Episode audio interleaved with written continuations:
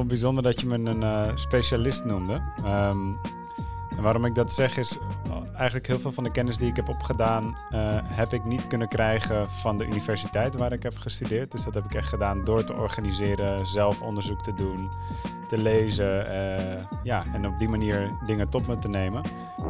Dat maakt dus niet uit of het een zwarte, een witte, een roze, een vrouw. eh, het gaat om welke belangen dient dit instituut? En daar, daar moeten we het over hebben. Dus decolonisatie betekent, betekent eerst gewoon, nou, een vlag is onafhankelijk.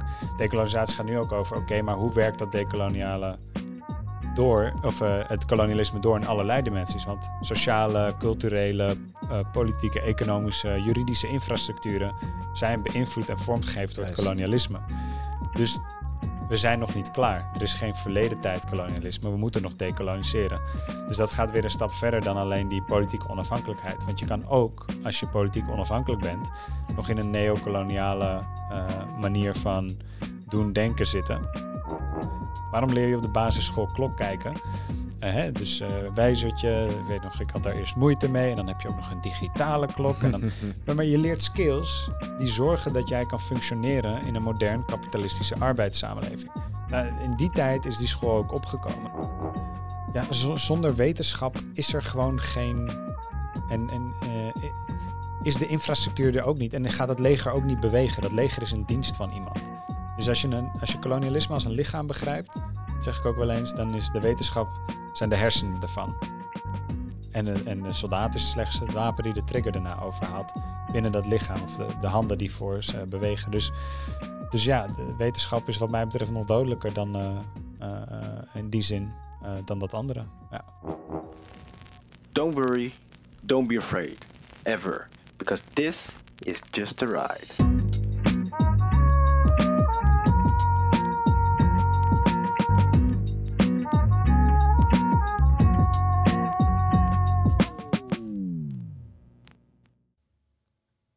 Dag vrienden en luisteraars. Welkom bij een nieuwe aflevering van eh, It's Just a Ride, de podcast.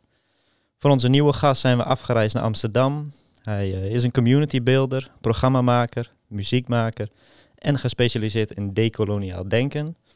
Daarnaast is hij medeoprichter van de stichting ARLS. Stichting ARLS zet zich actief in om interorganisatorische samenwerking op te zetten voor decolonisatie.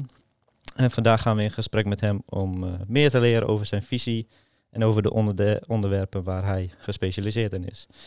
We zijn trots om hem in onze podcast te hebben. eh, niemand minder dan Max de Ploeg. Dankjewel. Dankjewel voor de uitnodiging ook beide. Welkom. Eer om hier te zijn. Ja, ja, we zijn ook blij om eh, hier te zijn. Goed, eh, Max, ja, we willen het eerst even een beetje over jouzelf hebben. Ehm, ja, je geeft al aan, eh, community beelden, programma maken. Je hebt eh man met vele petten, zeggen ze wel. Eh, ja, kun je iets vertellen wa- wat je zoal doet qua community building of programma maken? Ja, zal ik, zal ik doen. Ik moest al. eh, vond bijzonder dat je me een specialist noemde. Ehm, en waarom ik dat zeg is. Eigenlijk heel veel van de kennis die ik heb opgedaan, eh, heb ik niet kunnen krijgen van de universiteit waar ik heb gestudeerd. Dus dat heb ik echt gedaan door te organiseren, zelf onderzoek te doen, te lezen. eh, ja, en op die manier dingen tot me te nemen. Ook omdat zeg maar, als het gaat om formele erkenning van een specialist, hè, dus dat, eh stel je voor, je hebt een papiertje die zegt dat je dat bent, ja, dan kan ik niet in dit studeren in Mhm, Nederland en daar een papiertje op krijgen of een certificaat of wat dan ook. Dus eh, er is niet een instituut van decolonisatie waar je een erkend specialist van kan zijn. Nee, nee, nee. Ehm, dus daarom vond ik het wel leuk dat je het zo noemde. Ehm, maar eh, in die zin autodidact. Ehm, deze kennis is op me genomen en die deel ik graag door. En die kennis is ook niet van mij, want er zijn veel mensen eh, wereldwijd bezig om ja, decolonisatie in de praktijk te brengen. En daar gaan we straks vast meer over praten. Maar over mezelf, hoe ik in aanraking ben gekomen met het onderwerp. Het is eigenlijk iets wat over de jaren heen is, eh, is gegroeid. En ik denk één be- belangrijk beginpunt voor mij, echt wat een duidelijke markering was, waarvan ik dacht, eh, er is iets aan de hand in de wereld en ik wil ja, hier dieper op ingaan, was eigenlijk, ehm, ja, toen was ik oh ja, rond de 18 en ik heb toen zo'n documentaire gezien van de Prison Industrial Complex in de Verenigde Staten. En voor Mhm. de mensen die dat niet kennen, Ehm, ja, je hebt eh, dus zeg maar heel veel eh, wetgeving die criminaliseren eh, drugsgebruik daar. Nou, ik hoorde dat jullie ook een cannabis-aflevering gaan maken. dus, maar dat is daar ook veelvuldig uitgezet met de war on drugs, zo, zoals ze dat noemen. En eigenlijk zag je dat binnen dat systeem zo disproportioneel en makkelijk ja, zwarte lichamen, zwarte mensen in gevangenissen in, ja, aan mas worden gestopt. Eh, doordat ze ja, voor een zak wiet of eh, eh, ja, een beetje crack of wat dan ook, terwijl ze eigenlijk niemand kwaad doen. Hè. Het is niet dat Nee. iemand anders slachtoffer is, het is iets wat Mhm. ze zelf gebruiken. Kunnen ze levenslang krijgen met een tree strike, zout, et cetera. En ja, terwijl je dat als mens zeg maar heel onlogisch vindt, zag je tegelijkertijd dat er een hele industrie omheen zat die eraan verdiende. Want kom je eenmaal in de gevangenis, verdien je misschien, eh, ja, dan vergelden de arbeidsvoorwaarden niet. En je wil Mm. ja, misschien wel wat afleiding hebben, maar dan werk je misschien voor 10 cent per dag. Dus, of dat is dan daar dollars. eh, ik weet de exacte bedragen niet, maar echt voor een, een, een, ja, gewoon niets. Dus eigenlijk is het heel veel cheap labor, zetten meubilair in elkaar, et cetera, et cetera.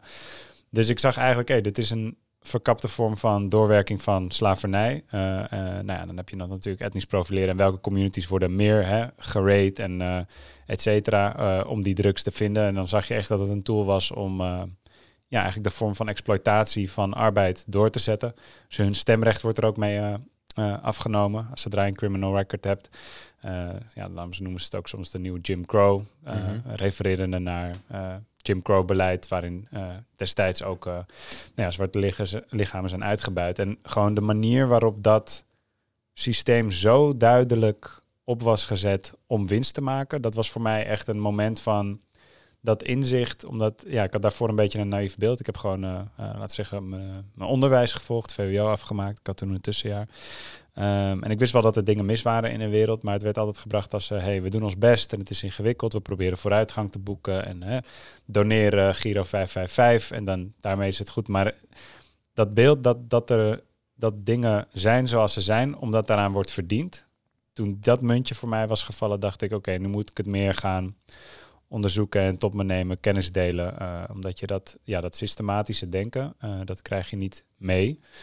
En ehm, ja, van daaruit is mijn zoektocht begonnen. En nou ja, als je dan verder zoekt en verder zoekt, dan ga je zoeken waar ligt de wortel, waar ligt het begin. Nou, dan kom je uit op kolonialisme. Dan kom je erachter dat er, eh, en dan kom je er dan weer achter dat er mensen bezig zijn met die structuren te begrijpen en dat te ontdoen, te decoloniseren. Dus ja, zo van het een langzaam rollende in het ander. Eh, en elke dag eh, leer ik weer wat nieuws, nieuwe aspecten van dat grotere systeem.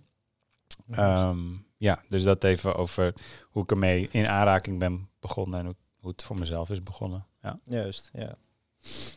Dus je gaf aan, eh, eh, het, het, het kwartje was toen echt gevallen eigenlijk, toen je die documentaire had gezien. ja, Of, Ja. Hoe, hoe, Dat wekte in ieder geval de interesse om, om er verder in te verdiepen. Ja, ja het, interesse was niet eens het goede woord. Ik was gewoon boos. Ik, eh, ik kon dit niet accepteren. Eh, ja, blijkbaar zit ik zo in elkaar. Dus dat, dat was gewoon mijn primaire reactie van ja, hoe ik zag. Ja. eh, die documentaire was tweedelig. Het was volgens mij ook op tegenlicht uitgezonden toevallig. Hm. Maar niet door hun gemaakt, maar wel door hun gere-uitzonden. Ja, er is heel veel te vinden trouwens over de war on drugs. Dus je kan het ook zelf opzoeken. Zeker. Ehm, maar ja, dat punt was eigenlijk meteen toen ik dat had gezien, dacht ik, ik moet nu iets hieraan gaan doen. Ehm, en niet eens per se die prison industrial complex, maar het feit dat hoe kunnen we dit voor ons ogen niet weten? Hoezo is dit aan de gang? En horen we hier niet iets over totdat het stopt? En eigenlijk ben ik nog die dag of de dag erop al een eh, Facebookgroep begonnen. Die ja, is nu niet meer actief, maar dat was ik destijds aan het doen. Dat heette toen eh, Keeping It Rational. Vernoemd naar, eh, ja, mijn vrienden noemden hem altijd MC Rational als een soort eh koosnaam in de vriendengroep. omdat ik altijd de guy was die een beetje een soort van, ehm, weet ik veel, het geweten van, het, van de groep was. In de zin van, stel je voor, eh, ze waren kattenkwaad aan het uithalen of iemands boot aan het laten zinken, weet ik veel. We deden domme dingen als jeugd soms. Dat, eh, Dat je is zegt van, zo, ja. hey, is dat niet, is dat niet van iemand, is dat, dat is misschien niet cool of zo, weet je, wel? een beetje Mhm. die stem in de groep. Dus dan kreeg ik uiteindelijk de nickname MC Rational, omdat hij altijd rationeel opereert, zeg maar. Dus het heeft eigenlijk altijd al in je gezeten, dat rationele, dat eh, van, hey, is dit niet van iemand? Moeten we dit soort van wel doen, want het is van iemand? Of, Ja, in ieder geval dat dat, ja, later heb ik een andere connotatie gekregen bij rationaliteit, maar eh, wel dat, dat gevoel van, is dit wel correct, is dit, is dit oké, maar vanuit, vanuit jezelf, dat je Mhm. voelt van, hey, de- eh, is dit het juiste of niet? Dus dat sterke rechtvaardigheidsgevoel, dat heeft er altijd in gezeten. Eh, ik denk dat die naam daar ook eh, ja, daar, daaruit is gevallen zonder dat ik er zelf veel bewust van was dat dat zo was. Dus ik zit ook zo in elkaar. Eh, ik denk dat ik het een beetje van mijn vader heb. Die is ook sociaal advocaat geweest heel lang. Nou, dat is nu heel erg wegbezuinigd. Hij kon het eigenlijk niet meer doen op een manier dat wat hij vindt recht doet aan de cliënten. Dus hij, is- hij gaat altijd al in. Dus als je bij hem gaat voor hulp, dan gaat hij all the way helpen. Alleen, ja, hij helpt niet de bedrijvenkant, maar de eh, ja, sociale kant. En dan, eh, ja, je krijgt maar door alle bezuinigingen zoveel betaald per zaak. Maar dan ging hij heel veel overuren maken, want hij vindt het pas af als het goed is verdedigd. Juist. Eh, en uiteindelijk verdiende hij eh, ja, daardoor zoveel minder dat hij het uiteindelijk niet kon doen. En hij kon het ook niet doen van, oké, dan ga ik maar scheid hebben, doe ik het binnen wat ik betaald krijg. Want dat, hij doet het of goed of niet. Ja, precies. En Ja. ja, dat heeft hem uiteindelijk na jarenlang dat, eh decennia lang dat gedaan te hebben, besloten om het eh, ehm, ermee te stoppen. Maar dus ook bij hem zit dat hele sterke rechtvaardigheidsgevoel. Nog Ja. los van of je de, de wereld begrijpt zoals ik het begrijp, maar wel vanuit dat eh, plichtsbesef dat je als er iets onrechtmatigs gebeurt, dat je daar iets aan gaat doen. Ja. Eh, heb ik op die manier wel meegekregen. Dus dat zit inderdaad wel in mij. Ja. Dus je, dat, dat rechtvaardigheidsgevoel heeft er altijd in gezeten. Wat Heeft je, heb je van je vader gekregen. Eh, wat ik wel grappig of eh, opmerkelijk vind, eh, is dat je dan zei, los van of hij het ziet zoals jij het ziet. Is, is dat, ehm, verschilt dat bijvoorbeeld? Hoe jij de wereld nu ziet en hoe hij de wereld nu ziet bijvoorbeeld? Of, Zeker. en ik denk dat na, ik bedoel, ik ben ook alweer een tijdje bezig. Je kent het wel, als je verschillende politieke visies of meningen hebt, dan, eh, eh, nou, dan kan het aan de keukentafel tot meningsverschillen leiden. Ja, uitwisseling, ja, soms tot gedachten van verandering, soms niet. Ehm, maar een van de dingen is, eh, dus, dus los van dat we in die zin qua karakter op elkaar lijken en dat in ons hebben, is hij ook wel, als je kijkt van hoe die is opgegroeid en zijn ja, rechtvaardigheidsblik. eh, ehm, hij is zelf eh, een eh, ja, witte Nederlander, half, wel half Joods, half Nederlands, maar eh, ja, vanwege de holocaust vanuit het Jodendom niet veel meegekregen. Dus in principe gewoon Nederlands opgevoed. Ehm, maar vanuit, die, vanuit dat wereldbeeld, als je ja, een witte man bent van nou, middenklasse, hoger opgeleid, et cetera, eh, ervaar je bepaalde dingen misschien niet. En eh, eh, vanuit het onderwijs zie je bepaalde dingen niet. Dus binnen een bepaald kader probeert hij dan voor rechtvaardigheid te zorgen. Alleen, eh, ja, mijn, mijn blik is iets ja, systeemkritisch en vanuit het kolonialisme en racisme, et cetera, ook naar de wereld gaan kijken. En dat, dat was iets wat hij niet per se vanuit, dat is niet iets wat je per se vanuit de advocatuur leert. Dus Mhm. je leert wel je arbeidsrecht en zo, maar niet per se binnen welk kader eh, het rechtensysteem valt of et cetera. Dus eh, ik heb een iets andere benadering om naar rechtvaardigheid te kijken. Eh, en dat is hij over de tijd ook eh, gaan zien. Dus het is niet alsof we een hele andere kant op zitten. Maar het heeft een andere oriëntatie. Dus ik ben echt op, op een andere manier bezig met rechtvaardigheid. Ja. Mm. Oké, en, en ja, het is eh, alleen beeld, of ah, sorry, alleen geluid. Dus, eh, dus mensen zien niet dat je eh, donker haar hebt, om het zo maar te zeggen. Ja. Is, is, je geeft aan je vader was half Joods, geloof ik? ja, dus hij is half Portugees, Joods en half Nederlands. En mijn moeder is Armeens. Dus Ah, daar heb ik mijn huid- en haarkleuren Ja. aan te danken. Klopt, ja. Doe je veel nog, heb je veel, doe je veel met je Armeense achtergrond? Of, Nou ja, een van de dingen die ik uiteindelijk ben gaan oppakken, maar ik weet niet eens of dat is het- omdat ik Armeens ben, maar omdat ik het ook gewoon een heel mooi instrument ben. Nou ja, jullie zeiden al aan het begin, ik maak ook muziek, Mhm. dus eh, ik speel ook de doek. Dat is een heel mooi, eh, ja, diep en warm geluid heeft dat. Het is een eh, oud instrument, meer dan 2000 jaar oud, komt uit Armenië. Eh, ehm, ja, dat, ja, als, me, als, als, als mijn tante dat hoort, dan moet ze gewoon huilen. Het is een, het is een hele droevige, het kan ook vrolijk gespeeld worden, maar het heeft een hele, ja, het kan, kan pijn ook een mooie plek geven en vertalen. En de eerste keer dat ik dat wilde spelen, zei ik ook van ja, dit is het meest verdrietige fluit die ik ooit heb gehoord, dus ik moet dit pakken, zeg maar. Eh, omdat het een bepaalde emotie een plek kan geven eh, van veel nou ja, dingen waar je over leest en zware onderwerpen. Dan kan je dat op die manier een plek geven in, ehm, in muziek ook. En voor de rest ben ik wel tweetalig opgevoed, dus ook met de Armeense taal opgevoed. Eh, ja, we gingen vroeger naar een Armeense school, dat soort dingen. Eh, ja, ik heb het eigenlijk niet leren lezen en schrijven. We hadden een begin gemaakt aan het alfabet. Volgens mij wist ik die toen ik acht was tot de helft uit mijn hoofd. Maar daar is het ergens gestopt, zeg maar.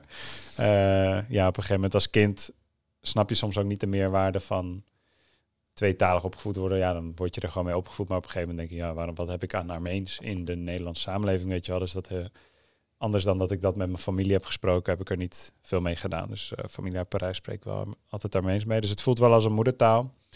Ehm, maar ja, ik kan niet op een academisch of journalistiek of wat dan ook niveau dat lezen, schrijven of begrijpen. Uh, maar er wel mee communiceren. Dus, uh, dus dat. En ehm, ja, er is één ding wat ik misschien nog ooit wil doen uh, rondom het Armeens verhaal. Maar dat, ja, ik zie wel wanneer het komt. Het komt wanneer het komt. Um, is om de, naar de Armeense genocide te kijken, ook vanuit een meer globale context. Uh, ik denk dat veel verhalen soms in isolatie worden behandeld. Um, en ik denk dat de Armeense genocide zelf ook veel te maken had met dat destijds Turkije ook wilde moderniseren, een nazistaat vormen. Uh, ja, dat competitieve gedachtegoed die toen dominant was en dat ja, bepaalde logica's uiteindelijk er ook toe heeft geleid dat wat de Armeniërs is overkomen is gebeurd.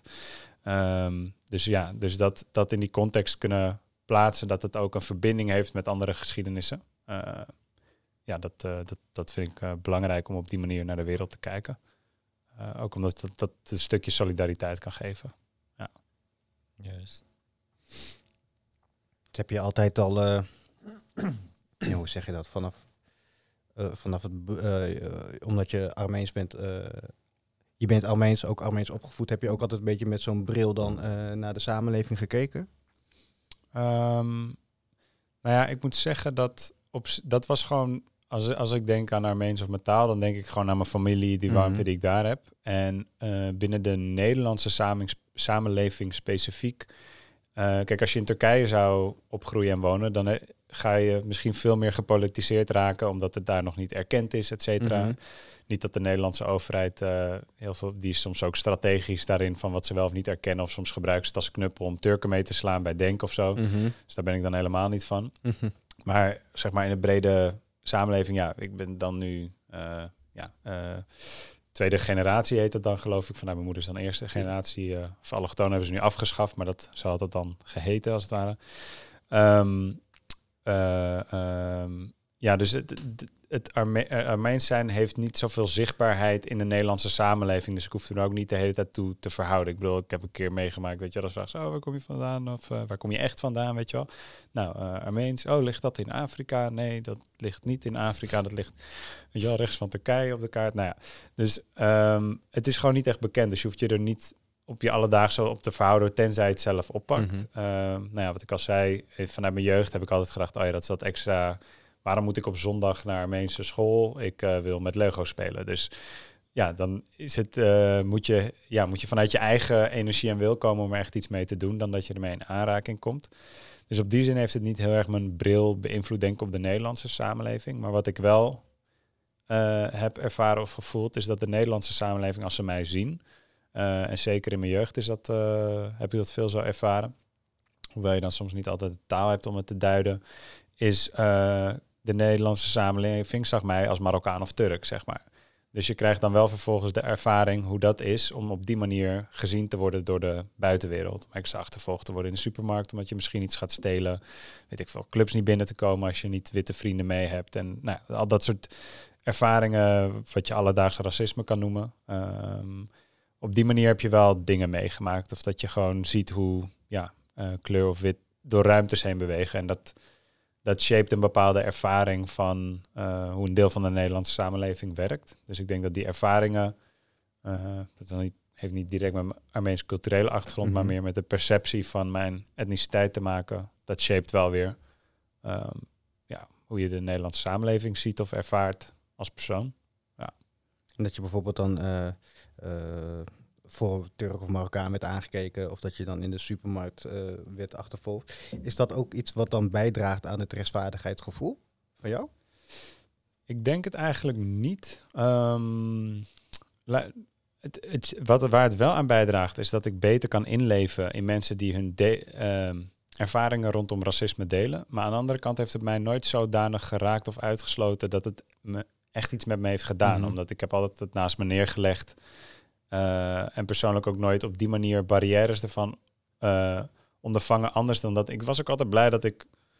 Klinkt heel raar, maar dat, dat ik als kind dan. Ik heb het nu, nu ben ik er eigenlijk niet zo mee bezig. Maar dat ik dacht van ja, ik ben blij dat ik uh, een huidskleur heb. Want dan kan ik laten zien aan de samenleving dat hun beeld ervan niet klopt. Mm -hmm. Als, ja, dat is een hele rare gedachte, misschien alsof dat bewezen moet worden. Maar dan kon ik laten zien, dan was ik soms extra beleefd tegen, nou ja, soms witte mensen, omdat ik dacht van ja, ik wil niet die typische, wat, wat jullie denken dat Mm. wij, of waar ik dan bij word gecategoriseerd, eh, eh, ben, zijn. En ehm, wat was de vraag ook alweer? Er was nog één element. Het rechtsvaardigheidsgevoel. Oh ja, rechtvaardigheidsgevoel. Of dat heeft geschreven. Nee, dat, de reden dat het ehm, dat niet per se heeft geschreven is ook omdat ik denk, eh, wat ik zei, van het heeft me niet zo dusdanig barrières opgeleverd. Soms kan het een vervelende ervaring zijn, maar dan denk ik van ja, dat zijn mensen met een beperkte bril. Ehm, maar het heeft me niet ehm, kansen ontzegd op die manier dat ik wel, nou ja, ik ben een half Nederlands, half eh, dan vanuit de, nou ja, mijn moeder heeft dan een migratieachtergrond. Ehm, dus ik heb wel gewoon de Nederlandse taal ben ik machtig, weet je wel. Ik hoef er niet met, eh, ik heb niet een sterk accent of zo, dus ik krijg wel eens te horen, nou, je kan goed Nederlands praten, maar dat is geen ramp. Dat is dan Mhm. een microagressie, kan je zeggen. Maar dat, dat, dat, dat heeft mij nooit zo geraakt of van kans voorzien. Ik heet Max de Ploeg, dus eh, ik krijg in ieder geval mijn sollicitatiegesprek, omdat ik Kijk. niet Mohammed heet, weet je. Mhm. Dan kom ik binnen en misschien kijken ze dan, oh, eh, je ziet er niet uit als Max, krijg je dan wel eens horen. Maar dan heb je in ieder geval je kans, weet je wel. Mhm. En, en eh, nou ja, opleidingsachtergrond, ik ben, kon goed mijn schoolbanken doorkomen.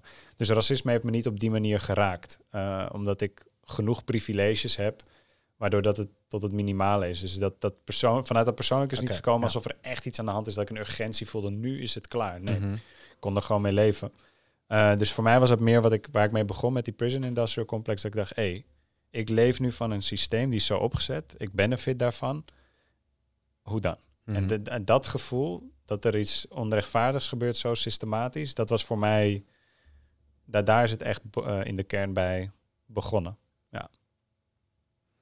En die, die, die documentaire, kreeg je die gewoon aangeraden? Of, of hoe is dat dan eh, tot stand gekomen? Of is dat gewoon wel uit zijn eigen interesse geweest? Of, Nou, toevallig. het is wel eigenlijk een gamechanger geweest in jouw hele, hele Klopt. leven. Klopt, klopt. Ehm, eigenlijk is dat eh, door mijn eh, broer Chris, of jongere broer, was dat destijds aangeraden. Hij was er al mee bezig twee, drie jaar eerder. Had er ook schoolwerkstukken en dingen over gemaakt. Dus die was wat eerder politiek dan ik. En hij had me dat aangeraden en toen heb ik het op een gegeven moment gekeken. En dat, eh, nou, van het een kwam het ander. Ehm, en ik heb ook altijd samen met hem geleerd, want hij zit ook een beetje zoals ik in elkaar eigenlijk. En eh, sindsdien, ja, vooral in het begin en ook eh, ja, tien jaar geleden, was er veel minder zo'n actieve groepen die, ja, je ziet nu steeds meer initiatieven die een kritisch geluid laten horen oppoppen. Dat was toen veel minder.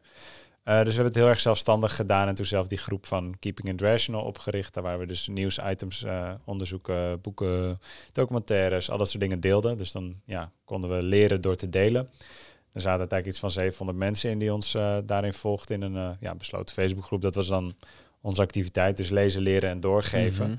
En we hebben elkaar altijd heel erg kunnen motiveren. Dus hij is ja, ook super intelligent. De halve boekenkast zijn eigenlijk aanbevelingen van...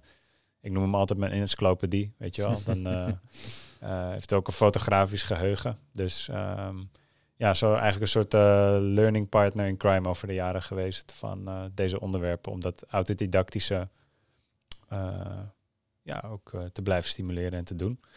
Eh, en later ook veel met hem georganiseerd. Later ook om gaan zetten in eh, iets materieels willen veranderen, los van kennis. Ja. Ja, ja je kunt eh, van jou wel wat meer vinden. Maar is je broer ook zo actief eh, als, als dat jij bent nu nog?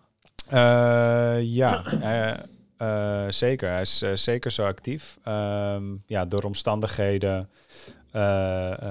nu op een wat lager pitje. Maar ja, eigenlijk altijd al op die manier actief geweest. Ehm, soms ben ik wat, ehm, hoe zeg je dat? Hij, hij heeft veel, als je bij hem op journalistieke artikelen zoekt, kan je veel vinden. Ik heb bijvoorbeeld veel minder geschreven.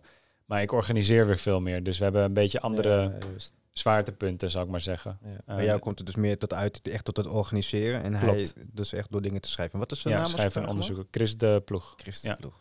Hij heeft ook wat eh, stukken voor One World geschreven. Hij heeft ook een boek geschreven eh, over destijds dat Oek- Oekraïne-conflict. Ik weet niet of het jullie bijstaat dat destijds veel nieuws was. Dat was ook echt interessant, joh. Dat, ehm, nou ja, had een ander perspectief dan de mainstream media had. En hij had een eh, boek geschreven met, eh, wat was het, 2000 voetnoten, onderschreven door Oekraïense wetenschappers, echt het, ja, de, de leidende wetenschappers die verstand hadden van Oekraïne, onderschreven dat boek als gewoon het boek dat de beste eh, onderbouwing had van het conflict tot nu toe. Het meest recente en up-to-date van dat conflict dat toen gaande was. Ja, goed gearchiveerd boek. En ehm, nou ja, destijds, uh, hij liep toen ook stage bij de Groene Amsterdammer. En ze hebben gewoon helemaal niks gedaan met dat boek. Ze hebben het gewoon doodgezwegen, omdat het gewoon eigenlijk alles onderuit haalde wat het narratief was hier.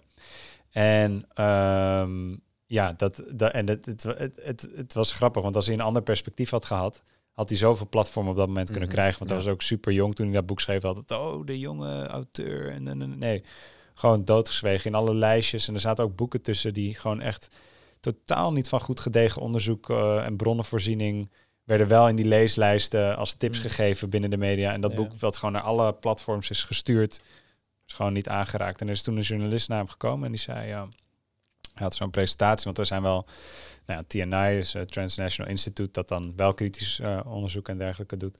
Uh, die had hem uitgenodigd te spreken. Toen kwam er zo'n Nederlandse journalist naar hem toe en zei hij van ja, um, ik, ik, snap, uh, ik snap je verhaal en ik volg je, maar waarom heb je dit geschreven? Want je weet toch dat dit niet, dat de Nederlandse media je niks gaat, daar ga je mhm. niet een carrière of wat dan ook mee kunnen maken. Mhm. En, en ja, hoe wij in elkaar zitten, dat kunnen wij niet snappen. Want je schrijft een boek omdat je bezig bent met waarheidsvinding of rechtvaardigheid, et cetera. Dus ja. tuurlijk schrijft hij dat boek, snap je? Dus, maar dat, dat, dat was dus ook gewoon, uh, nou ja, liet wat zien over het uh, medialandschap in Nederland. Hoe kijk je daar nu tegenaan, naar dat medialandschap? Is dat... Ja, je ziet dat er wat meer ruimte is. Um, we waren destijds bezig met decolonisatie hè, van de universiteit. Uh, ja, dat was ook interessant. Dat eigenlijk mijn eerste keer dat ik echt ervaren heb om in aanraking te komen met de Nederlandse media. Ik heb er daarna nooit heel veel mee uh, in aanraking. Ik, ik, volg ze ook niet eerlijk gezegd. Um, wat wel interessant was, want uh, dat was dus in 2015. Toen hadden we een maagdhuis bezet. Het was het hoofdkantoor van de college van bestuur van de universiteit. En um, ja, daar, uh, dus die, die was uit het gebouw gezet en het ging eigenlijk heel erg vanuit de witte studentenbeweging over de neoliberalisering, oftewel hè, hoge werkdruk, weet ik veel, 200 leerlingen collegezaal, multiple choice toetsen. Dus zeiden, nou, uh, er is gebrekkige kwaliteit van onderwijs, er werd rare investeringen gedaan, veel van de, ehm, hoe noem je dat? mensen in de invloedrijke positie binnen de universiteit waren ex-bankiers of uit de financiële sector, die waren eigenlijk met vastgoed aan het speculeren. Mm was soms dan verlies uit en dan moest er weer bezuinigd worden. Dus er werd helemaal niet geredeneerd vanuit de staf en studenten. Dus die, uiteindelijk was de kreet van hey, we moeten meer democratiseren. We moeten dus klaar zijn met die neoliberalisering. Nou, dat kreeg elke dag toen aandacht toen die bezetting uh, plaatsvond. In alle media, uh, alle kranten, nieuwsitems waren erover. En uh, tegelijkertijd waren wij ook als groep georganiseerd binnen die bezetting rondom decolonisatie. Alleen dat werd totaal genegeerd. Dus we hadden wel eens press-statements en zodra we over racisme begonnen en de kolonialiteit van de universiteit, liep media gewoon weg. Of als ze, ja. ja. we hadden wel eens vrienden bij de media die zeiden van nee, ja, jullie moeten met de University of Color, daar zat ik toen bij actief, dat was die groep die dat deed. Uh, ja, bel, bel met die voor een interview. En dan, nou, dan bel ik met de journalist en dan begin ik mijn onderwerp. nee, we, nee niet jullie groep. We willen iets over die andere groep. Ja, maar jullie... Nou, oké, dan hing ik op dacht van, nou, dan bel maar iemand van die groep. Maar er was gewoon totaal geen blijk van interesse in dat thema. En ja, ook, ook mijn broer heeft destijds geprobeerd dingen gepubliceerd te krijgen. Uiteindelijk is het in de omslag, een driedelig artikel gepubliceerd. Maar geen van de mainstream media wilde dat hebben... Um, um, dat verhaal dat ja, een, iets anders laat zien. Want wij zeiden van ja, wij willen niet de kwaliteit van onderwijs verbeteren, maar de ethiek ervan überhaupt. Waar, waar, weet je wel, wat is het doel überhaupt van wetenschap en onderwijs? En dat, uh, ja, dat, dat kreeg geen voethold. En dat was toen. Uh, ik denk nu jaren later zie je hè, met die Black Lives Matter, uh, kick-out Zwarte Piet, hè, de uh, Zwarte Piet discussie. Je ziet inmiddels is er veel meer ruimte in de media om in ieder geval racisme bespreekbaar te maken. Um, maar op een ander niveau, mm -hmm. als het gaat om geopolitiek, als het gaat om neocolonialisme, vind ik de ruimte en het besef van dat, wat, dat van het doorwerken van kolonialisme, dat is nog heel beperkt. Dus we hebben het nu wel over, oké, okay, we erkennen er is racisme en uitsluiting in de Nederlandse samenleving. Mensen hebben geen gelijke kansen. Dat gesprek kunnen we nu voeren. Um, maar gelijke kansen binnen welk systeem? En waar profiteren wij van weer in een globale schaal? Want kolonialisme was een internationaal fenomeen. En, en dat gesprek, daar, daar zie ik nog heel weinig. Uh, er wordt ook heel weinig op georganiseerd vanuit de Nederlandse samenleving. Een van onze motivaties om daarom Arales op te richten. Want we dachten, hey, we hebben het hier eigenlijk helemaal niet over dekolonisatie. We hebben het over inclusie. Mhm. Um, dat was ook de reden dat we dat wilden oprichten. Van nee, er moet een ander. Moet een, dat, het is niet dat het geen waarde heeft, maar we, on, er ontbreekt nog een ander perspectief naast. Dus aanvullend. Um, dus dat is waarom we dat uh, ook nu mee bezig zijn. Ja. Waarom denk je dat dat? Uh, kijk, het doorwerken van het kolonialisme. Nou, nu wat je zegt. Nou, uh, uh, er is wel ruimte voor, uh, meer ruimte in ieder geval nu in de, in de mainstream media over het racisme, het racismeverhaal. Maar waarom bijvoorbeeld het doorwerken van kolonialisme, waarom zou dat wat minder tot niet belicht worden? Ja, kijk, om alle mechanismes uit te begrijpen, kan je waarschijnlijk hele boeken en allerlei onderzoeken te begrijpen. Maar gewoon bottom line, um, inclusiviteit en diversiteit in principe staat niet haaks op de interesse van uh, uh, geld verdienen en een heersende klasse. Uh, kijk, het, racisme is, is wel een instrument geweest om slavernij te kunnen bewerkstelligen. Mm -hmm. Om, weet je wel, want dan mensen werden gereduceerd tot het N-woord. en daarmee was het legitiem uh, om ze als ja, vee te behandelen en bezit te beschouwen. Of dat inheemse volkeren van hun land met genocide mochten verdreven worden. Uh, want het was onderdeel, hè, inheems is eigenlijk dus ook een dehumanisering, gewoon onderdeel van de flora en fauna. Ja. Dat maakt geen donder uit. Überhaupt de Europese blik op de natuur, dat dat. Uh, ik bedoel, in veel culturen heb je wel respect voor de natuur. Dus ja. zou dat, dat zou ook geen excuus zijn om mensen op die manier te behandelen. Want je hebt ook respect voor dieren, et cetera. Um, maar ja, diversiteit en inclusie, dat, dat um, heeft gewoon, um, um, zeg maar, als, als jij, laat, laten we gewoon even een simpel voorbeeld nemen. Stel, Shell gaat het diversiteits- en inclusiebeleid voeren. Stel. Uh, dus ze nemen wat zwarte mensen aan, wat mensen van kleur. En dan uh, uh, vervolgens veranderen ze niks vanuit een ethiek van het bedrijf. Kunnen ze nog steeds een rivier vervuilen in Nigeria. En daar dus zwarte mensenlevens op het spel zetten, omdat ze een rivier veilen waar mensen van moeten drinken. Dus in die zin blijft het bedrijf nog steeds koloniaal opereren en op die manier uh, milieuvernietiging uitvoeren. Dus diversiteit en inclusie uh, kan op dat moment zorgen voor de efficiëntie van een bedrijf. Want uh, ik zeg wat, stel je voor, je hebt werknemers die uit Afrika zelf komen, kan je ook beter lokaal mm -hmm. relaties aangaan. Uh, ik bedoel, kolonialisme heeft ook altijd collaborateurs gezocht. Uh, in een lange periode voordat Afrika echt op is gedeeld tussen Europese mogendheden, hebben ze altijd gezocht naar collaborateurs, lokale elites. Um, dus, dus het is gewoon bottom line zo dat al maak je alles nu diversiteit en inclusief, wie zegt dat er iets fundamenteels is veranderd aan hoe het systeem opereert? Het hoeft niks te betekenen. Dus het woord zelf betekent niks diversiteit kan ook, ja, diversiteit uh, ja, aan behang, hè? Uh, diversiteit aan financiële middelen. Diversiteit is gewoon divers. Het, het, het, zegt niks op, op e-, ethisch vlak. En decolonisatie gaat wel erom dat je die ethische vragen stelt. En ja, als, je, als dit als een soort bliksemgeleider gebruikt kan worden uh, om af te leiden, dan, dan werkt dat natuurlijk heel goed in die zin. Want je, je voelt als mens dat je iets bijdraagt. Maar tegelijkertijd uh, vindt het belangrijkere en diepere gesprek wat daaronder ligt niet plaats. Um, en er is een mooie quote van Noam Chomsky die zegt ook van um, als je mensen, ik uh, parafraseer, maar als je mensen ja, uh, obedient wil houden, dus dat ze goed luisteren, moet je eigenlijk heel veel gesprek faciliteren en allerlei kritische gesprekken, maar wel binnen bepaalde kaders. En dan is iedereen eigenlijk daarbinnen aan het discussiëren, maar dan zorgt dat bepaalde gedelen van het gesprek buiten kijf blijven. En uh, ja, dat is gewoon wel een beetje wat ik zie. En ik denk dat het misschien leuk is ook om uh, in het kader van de universiteit misschien ook, en diversiteit en inclusiekritieken, misschien ook leuk om uh, een, ja, een fragment van Angela Davis te luisteren, die ze op een universiteitscampus geeft, waarin ze ook kritisch onder de loep neemt ja, het concept van diversiteit en inclusie en wat dat betekent in de praktijk. Juist. Cool, gaan, gaan we doen. Gaan we even luisteren. We, we got the support of the Academic Senate, uh, who um, agreed with us that something needed to be done on that campus uh, to make it uh, what I guess you would call today more diverse.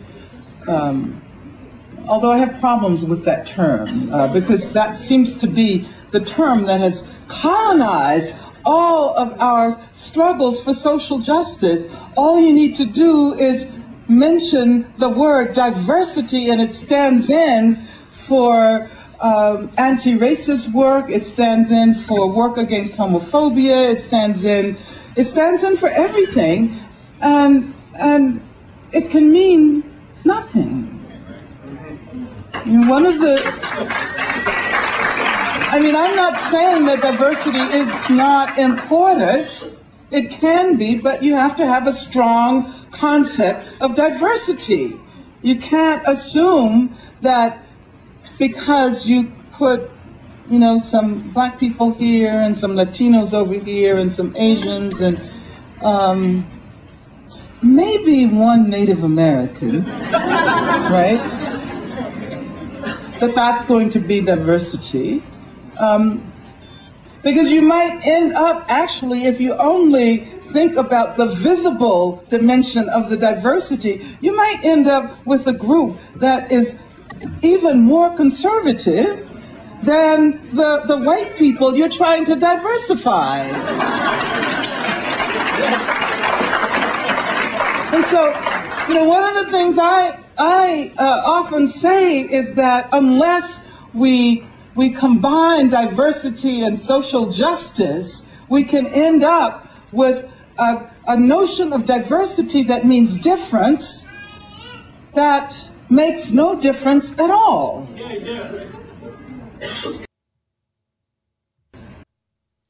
Zo, dat was even een stukje van Angela Davis. Kun je daar misschien een beetje toelichten wat zij uh, hier zei?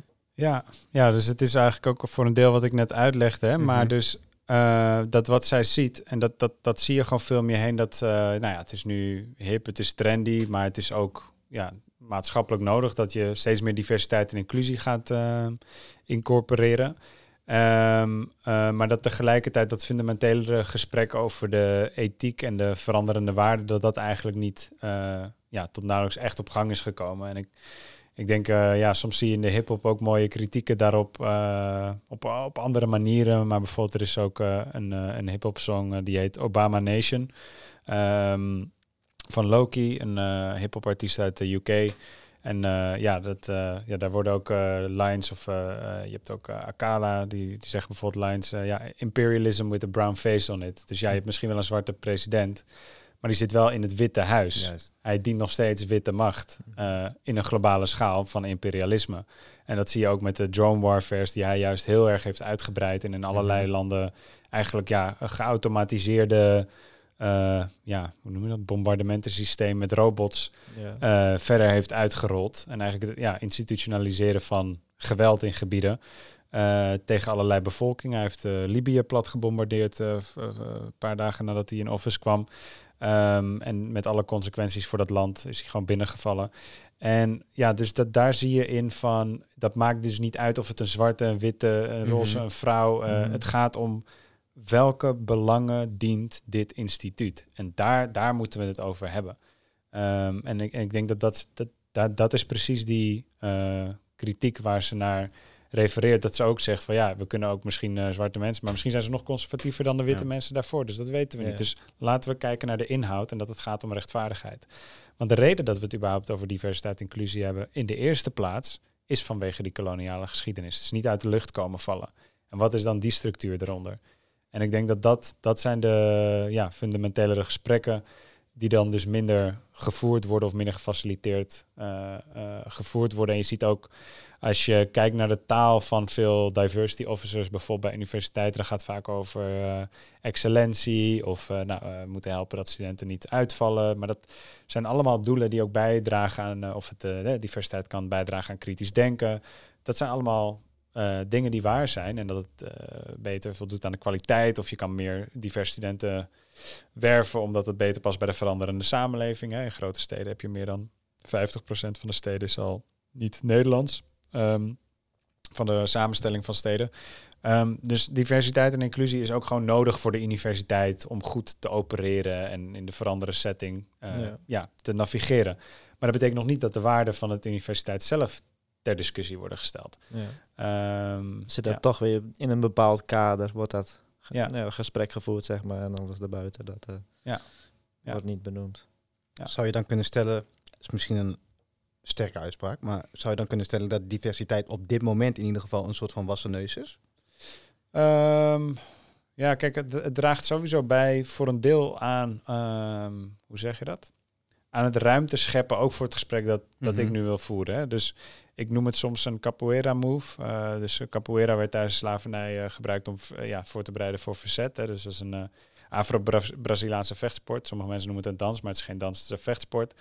Maar het is wel met muziek en eh, nou, je raakt elkaar niet, et cetera. Dus het werd ook, het werd eigenlijk, een martial art werd vermomd in een dans. Ja. En andersom kan je soms ook die ruimte die diversiteit en inclusie en dat hele gesprek schept, kan je gebruiken om een ander gesprek te voeren. Omdat Ja. mensen ook niet echt begrijpen waar het over gaat. En dan zeggen, nou, hier is een diversiteitspotje, daar doen we een afdeling. En vervolgens kan je wel een zaal huren of een ding doen in dat kader, maar het wel ergens anders over hebben. Dus eh, je kan het ook soms toe-eigenen op een andere manier gebruiken. Eh, eh, en er zijn verschillende mensen die het ook echt wel anders definiëren, hanteren en doen. Maar ik denk in de grotere zin, hoe in grote lijnen hoe het wordt gebruikt, zou ik zeggen, wanneer het vanuit macht wordt georganiseerd, dat het vaak inderdaad een wassen neus is op moreel-ethisch gebied. Maar het kan best bijdragen aan dat er inderdaad meer ruimte komt. Eh, voor ook mensen van kleur of vanuit allerlei achtergronden, vrouwen, et cetera. Ehm, om een plek te bemachtigen op de arbeidsmarkt, et cetera. Eh, maar het verandert nog niet het fundament van de samenleving. En wat mij betreft, als het over decolonisatie gaat, eh, dan, dan moet het daar ook over gaan. Dus het is een wassen neus voor decolonisatie, ehm, maar voor gelijke kansen niet per se. Nee, precies. Ja. Ik snap het. Ja. Dan komen we ook al wel snel bij het kolonialisme en dekolonisatie. Zou je eigenlijk op de weg eh, hierheen eh, hadden wij even, s- nou, we in de auto en toen dacht ik van, nou, misschien is het wel even handig om gewoon even een soort van begrip ehm, op te zoeken van wat betekent kolonialisme überhaupt. Eh, we weten uiteraard allemaal wat het is, maar ik was eigenlijk echt wel benieuwd naar de, de, het begrip uit de, hoe Van Dalen het in ieder geval eh, ehm, omschrijft. Nou, daar konden we in ieder geval iets over vinden. En toen, eh, toen vroeg ik aan Bob van, nou, zou je misschien anders even decolonialisme kunnen opzoeken? En wat, wat, wat, wat, wat vonden we toen? Ja, geen, eh, geen echte, eh, hoe zeg je dat? Geen echt begrip of zo, Echt niet begrip, echt een, nee. een, een beschrijving daarvan. Ja, Dus dat is niet, eh, het lijkt wel of dat daar, daar ook niet echt erkend is, of de, Wie de weet, naam. ja. Of, ja. ja, het is ook een begrip die in veel contexten allerlei dingen kan betekenen natuurlijk. Ehm, kijk, decolonisatie heeft, het heeft nu ook een andere betekenis dan vlak na de Tweede Wereldoorlog, zou ik zeggen. eh, in het huidige debat en hoe het wordt gebruikt. Ehm, nou, er er zijn trouwens, en dan ook nu op verschillende manieren. Maar eh, laten we zeggen, vlak na de Tweede Wereldoorlog betekent het gewoon heel concreet. Hè, eh, weet ik veel, Nederland bezit Indonesië. Indonesië wil onafhankelijkheid en gaat dan voor die staat politieke onafhankelijkheid vragen. Daar ging decolonisatie op. eh, wordt ook wel eens eh, nu flag independence genoemd. Wij mogen onze eigen vlag eh, hebben en dat stukje zelf regeren. Ehm, maar wat je dus ziet op een gegeven moment is dat. ehm, eh, en dan moet je eigenlijk eerst wat heeft kolonialisme gedaan beter begrijpen. Want kolonialisme was niet. ik weet niet of jullie de serie Vikings hebben gekeken, maar dat een stel vikingen komen een land binnen, roven wat en gaan weer weg. Dat, dat, dat is gewoon roof. Maar kolonialisme is het idee dat je ook daar blijft. Je gaat settelen, settelen kolonialisme. Je zet er een administratie op, je zet er een politiek, een juridisch systeem op, culturele instellingen, et cetera, et cetera. Dus je gaat een gebied echt koloniseren. Ehm, en wat je dan ook ziet is dat, eh, in, zeker in de laat 19e eeuw, met de opkomst van nazistaten, wat nu eigenlijk de dominante versie is van hoe een samenleving wordt georganiseerd in nazistaten. Dus het idee dat je bij een natie behoort is niet per se, ja, dat is eigenlijk laat 19e eeuw opgekomen en verder geïnstitutionaliseerd. Eh, maar daarvoor kenden we het niet zoals we het nu kennen, dat het heel normaal is dat iedereen zich tot, tot de natie verhoudt. En dat is nu de dominante manier. Eh, hoe samenlevingen wereldwijd worden georganiseerd, in ieder geval vanuit macht. Ehm, maar er kwamen ook beschavingsmissies die zeiden van... hé, hey, die uh, primitievelingen, die savages, die moeten we uh, beschaven. Uh, Europees maken, wit maken. wit in cultuur in ieder geval. er zijn heel veel kinderen van families gestolen, in kostscholen gestopt. de Stolen Generation kan je googlen als je daar meer interesse in hebt. En Schooling the World is ook een documentaire die daarover gaat. Um, waarin eigenlijk is gezegd, nou, wij hebben de... heel lang is er gewoon redelijk geroofd, zal ik maar zeggen, vanuit kolonialisme. Uh, ja, gewoon heel basic. Weet ik veel, zo'n uh, koning Leopold uit België, die, uh, wat was het nou, tussen de 7 en 12 miljoen mensen voor zijn rekening heeft, die zijn omgekomen doordat hij op een hele gruwelijke wijze met veel geweld rubber wilde halen uit Congo. Nou, op een gegeven moment waren er ook discussies soms intern binnen Europa. Nou, dit gaat een beetje te ver, bla bla bla. Uh, kan het niet anders, moet het niet ethisch. Maar dan, uh, wat wel grappig was, is dat, of grappig is misschien het verkeerde woord. Maar wat er eigenlijk is, is gebeurd, is niet alsof ze zeiden: oké, excuses voor deze wandaden land terug, uh, apologies, we repareren wat we hebben uh, zo goed mogelijk. Uh, hè? Want als je het spijt dat je iemands huis hebt gesloten, ga je iemands huis weer oké okay maken. Laat je het achter zoals je het hebt gevonden en misschien geef je nog wat compensatie en dan vraag je nog ja, of ze je willen vergeven, wellicht. Mm -hmm. nou, dat is niet gebeurd. dus eigenlijk is er meer een fase ingekomen dat ja, het kwam vanuit een white savior ideologie van ja, het wordt onze plicht om ze te beschaven en ze wat te brengen. We kunnen ze niet zomaar achterlaten. Dus vanuit het hele, ja, de, de Fransen noemden dat de mission civilisatrice. Wij noemen het in Indonesië op een gegeven moment de ethische politiek. Maar dan was het idee, we moeten eigenlijk hun onze cultuur geven en weet ik veel wat. Um, omdat die, uh, de anderen zouden inferieur zijn. Um, dus uiteindelijk wat dat heeft achtergelaten, is dat heel veel, op heel veel plekken wordt er op Europese manieren gedacht en gedaan, et cetera, of, of zwaar beïnvloed door.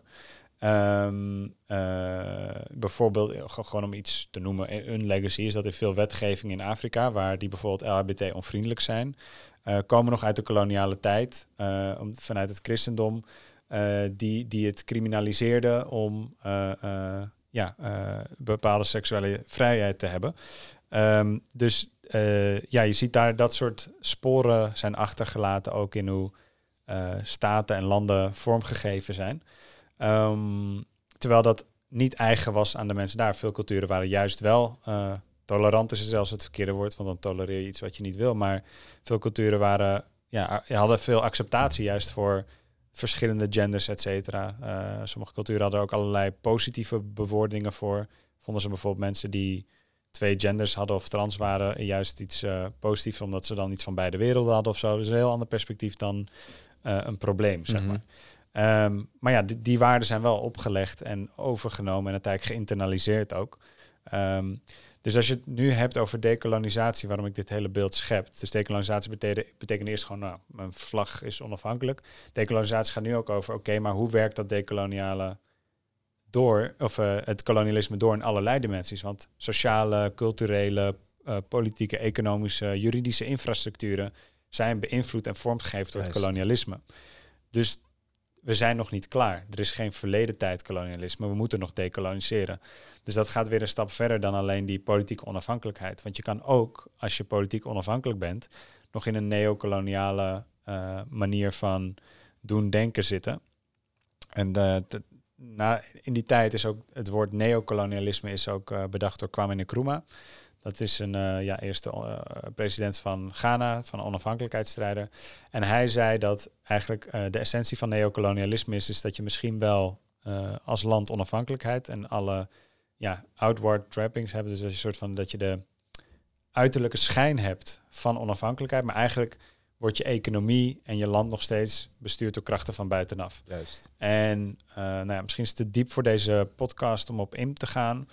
Uh, maar je ziet ook dat heel veel landen hun economieën zijn beïnvloed door westerse instituties. En eentje daarvan is het IMF en de Wereldbank.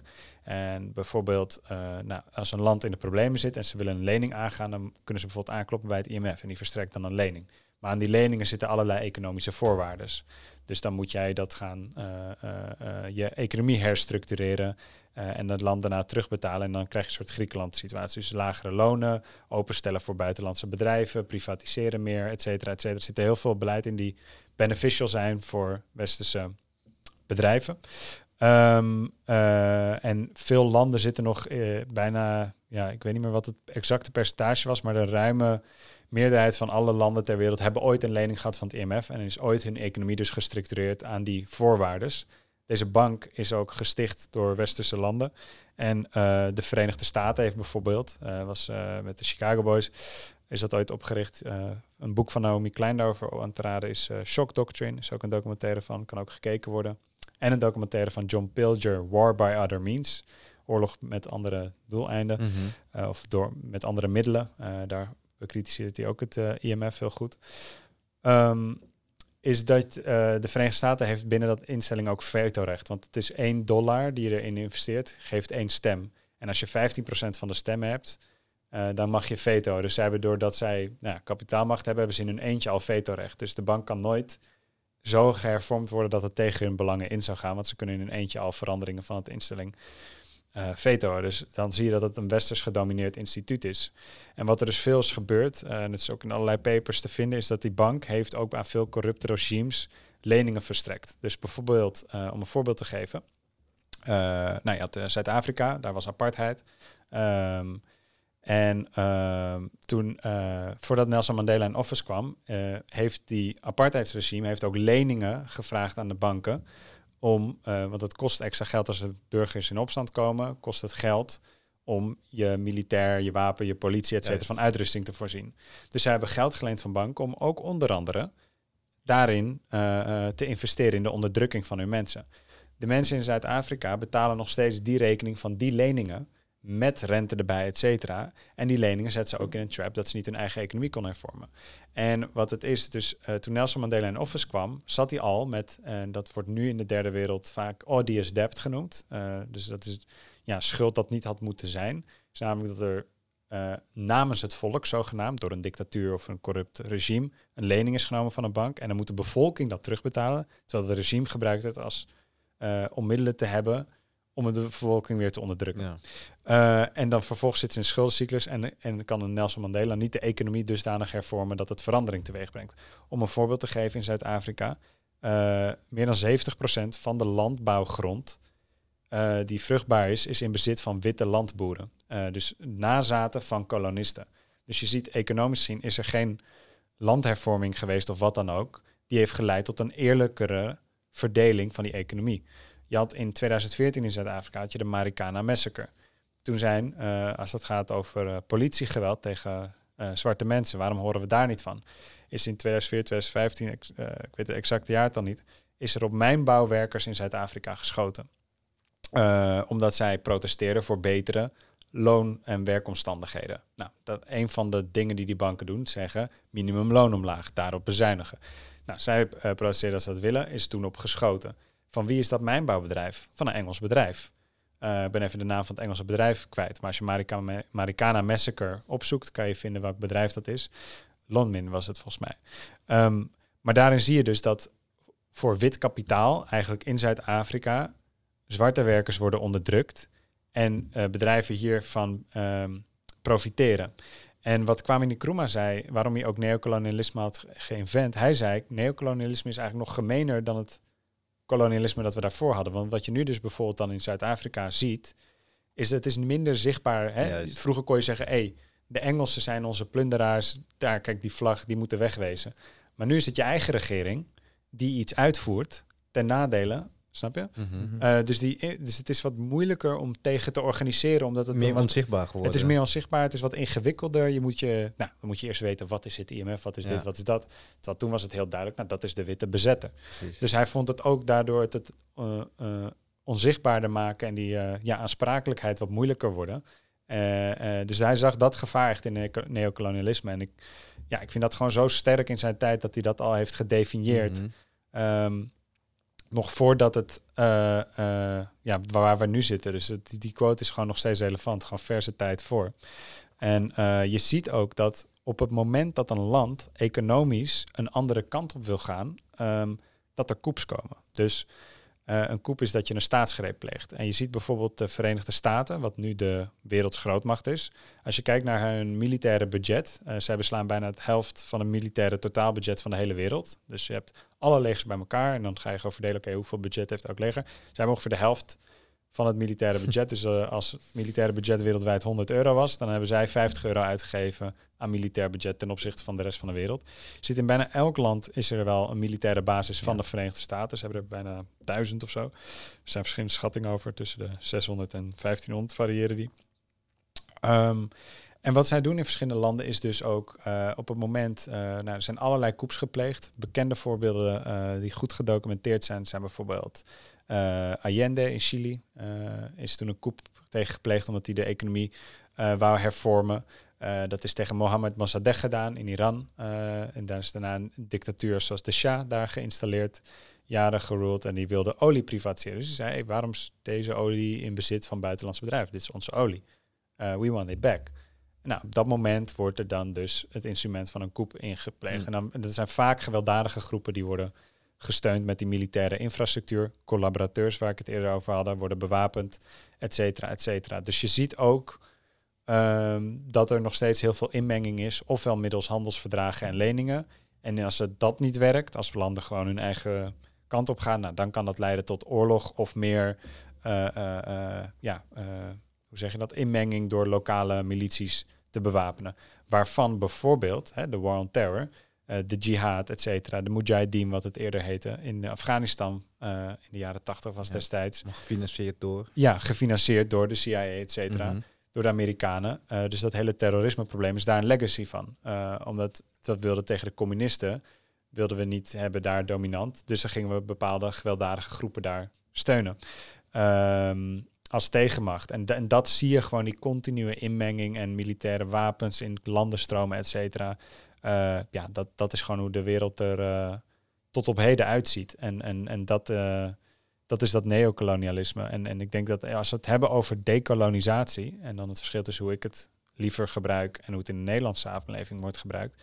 In de Nederlandse samenleving betekent decolonisatie nu vaak het wegnemen van barrières voor mensen van kleur hier. Dat was ongeveer de letterlijke definitie van bijvoorbeeld het Zwart Manifest. Maar dat is niet decolonisatie. Dat gaat over het teruggeven van land. Het, het dekoloniseren van kolonialisme is iets internationaals. En dan is decoloniseren in de letterlijke zin. Niet om barrières hier weg te nemen. Dat is diversiteit en inclusie. Juist.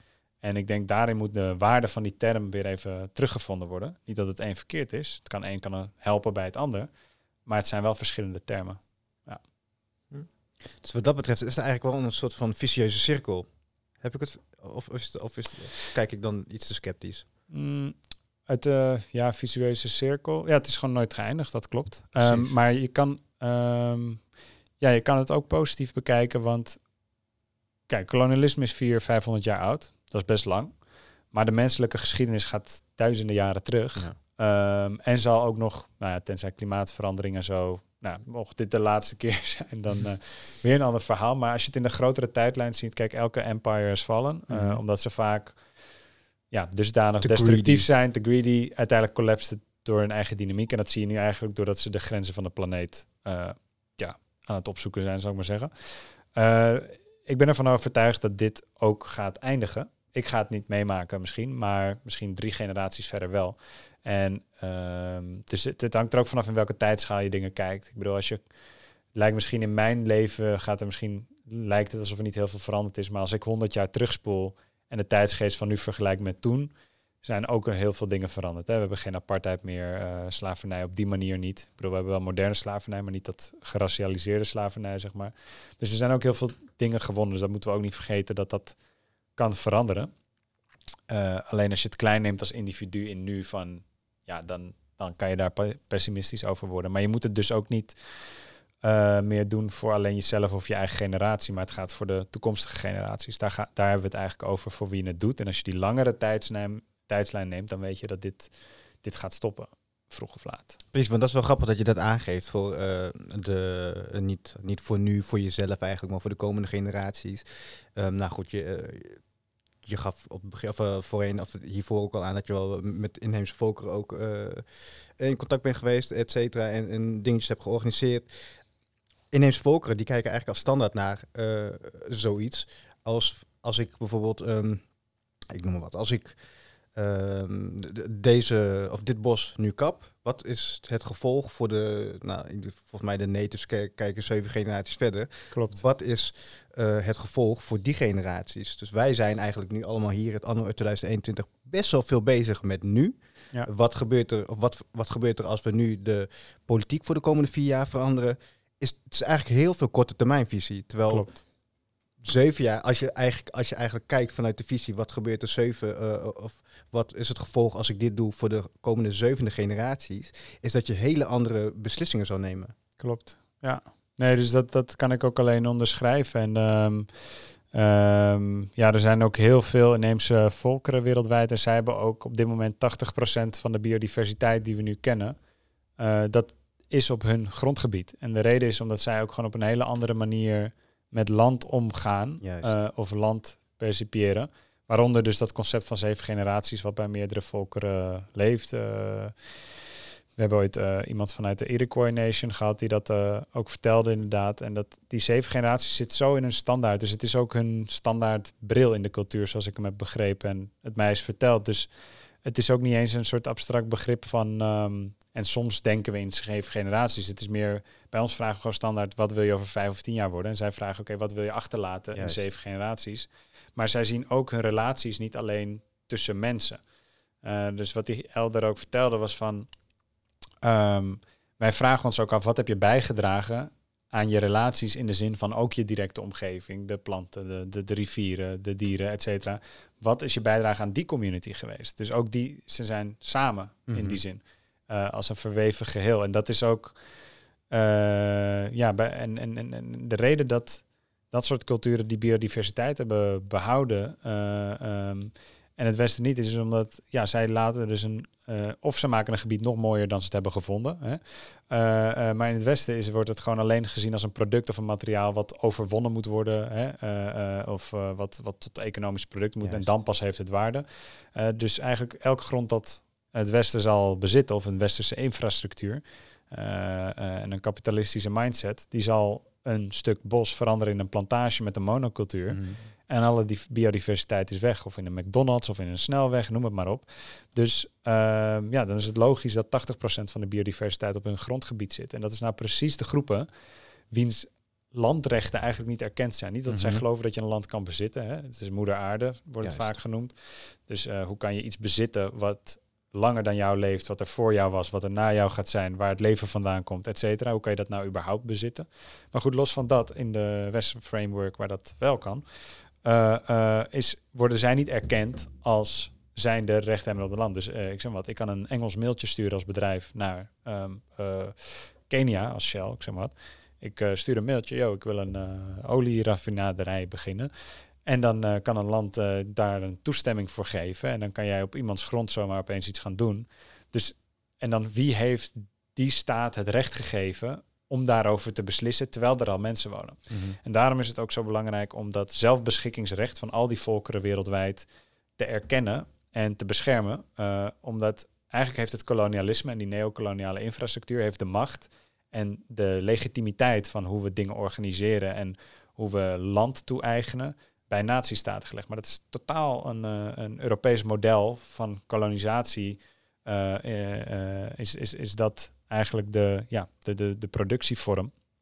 Ehm, en als je ook kijkt naar hoeveel volkeren er zijn wereldwijd, er worden wereldwijd 7000 verschillende talen gesproken. Nou, dat is een enorme rijkdom aan talen. Ik bedoel, er zijn 200 natiestaten. De meerderheid van de natiestaten spreken westerse talen door het kolonialisme. Ehm, dus het kan zomaar zijn dat je binnen een land 100 verschillende volkeren hebt. Snap je? Mhm. Dus, en hoe zit het met de rechten en positie van die volkeren? Ja, oké, als mens hebben ze misschien mensenrechten. Ehm, maar als volk hebben ze niet zomaar het zelfbeschikkingsrecht dat zij mogen bepalen op het land. Want dat is weer georganiseerd in die natiestaat. En als zij daar tegen in verzet komen, hè, eh, dan gaat de politie erop af. En dan heb je weer die infrastructuur nodig die het Westen vaak weer levert. Alle moderne wapens komen uit het Westen, die fabrieken. Er ligt geen eh, fabriek in het globale zuiden voor wapens. Dus die macht wordt ook op die manier, ehm, eh, ja, monopolie op geweld en ook de grootmacht zijn binnen dat gebied, wordt weer georganiseerd via die natiestaten. Eh, en eh, ja, het, ten koste van het zelfbeschikkingsrecht van al die volkeren. Ik herken best wel veel van wat je nu zegt, eigenlijk als ik de vergelijking maak naar mijn eigen achtergrond Molux. Dat, dat het wat je nu vertelt, dat het eigenlijk de, de, precies de vinger op de zere plek legt. Eh, bijvoorbeeld, even een zijstapje, maar eh, een recent voorbeeld is dat ze, nou, ik weet niet of je eens van Adat hebt gehoord. Eh, Onder- ah, dat, ja, ja, de, de leefwijze van, de, van het Alifuru volk, zeg maar. ja, via Samuel, die heeft er wel eens wat elementen ervan verteld. Ja. Oh, cool. Ja. Kijk, ja, precies dat eigenlijk. Dus je weet in ieder geval al dat is de, de het soort van de leefwijze die eigenlijk al jaar, nou, eeuwen oud bij, de, bij het Molukse Alifuru volk ligt. Maar dat wordt nu gewoon ehm, ja, eigenlijk teniet gedaan, eh, ontmanteld. Eh nou worden ge- waar, we het, waar je het op het begin ook al een beetje over had, dat inheemse volken ook wel vaak worden gezien als achtergesteld en eh, ja, barbaars, primitief. barbaars, primitief. Terwijl het grap, grappig komen we weer op. Grappig is misschien niet het goede woord. alleen ehm, het opmerkelijke is, is dat bijvoorbeeld in de Molukse taal, of het Alifuru taal zeg maar, wij kennen geen woord voor duurzaamheid. Duurzaamheid is een, in ieder geval een Nederlands woord, zeg maar. Dat dus is eh, bedacht eigenlijk, omdat dat niet eh, in het denken zat. Dus is- ze hebben echt een apart woord daarvoor eh, bedacht. Molukkers, of het Alivoervolk, die Adat, dat is zeg maar een relatie tussen jou en de, en de, de creator. Jou en de mens aan zich, dus je medemens, en de natuur. Dus je hebt eigenlijk drie relaties die je gewoon eh, in, in stand moet houden, in balans moet houden. En dan komt dat met die, eh, die volgende generaties komt het ook wel goed. Dus daar hebben wij geen duurzaamheid voor nodig. Klein voorbeeldje weer. In Nederland heb je de visquota, geloof ik. Dus op een gegeven moment je een bepaalde periode dat je dan op haring mag eh, Klopt. Ja. vissen. En een bepaald aantal ook. Als bijvoorbeeld op de Molukken, als ze daar, eh, daar heb je dan een soort van kewangs. Dat zijn echt next level boswachters. Die echt gewoon alles zien en verbanden zien. En ze zien, oh, er is een vogel minder. Dus ergens in de Is er een keten balans verdwenen? is er iets is er disbalans. Wanneer dat, zo, wanneer dat echt dus is, het enige wat zij doen, en dat is bottom-up, dus is niet top-down, is een sassie uitroepen. Uitspreken.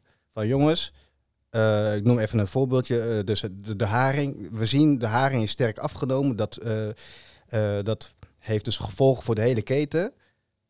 Voorlopig doen we er niks meer mee, zodat in ieder geval de natuur zich weer in, eh, kan herstellen en weer zichzelf in balans brengt. Ja. En dat is, eh, dat is heel iets anders dan een hele wet ervoor aanmaken, een visquota en oh, dan die periode en dit, die aantal.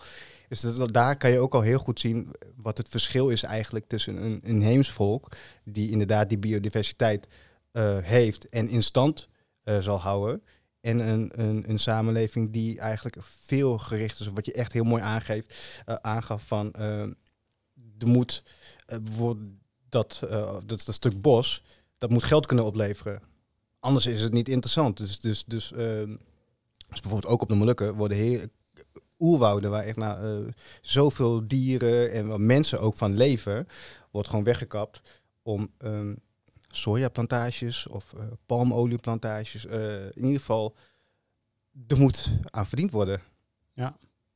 Nee, zo is het eh, exact. En ik, ik denk ook wat je mooi zei van... Wij hebben dat woord duurzaamheid niet, want dat zit al in het hele leefsysteem of hoe relaties opgebouwd met de omgeving en hoe dat gewoon is georganiseerd. En wat wel misschien eh, ook grappig is aan het woord duurzaamheid, wat nu eigenlijk het dominante woord is om ten opzichte van klimaat te gebruiken.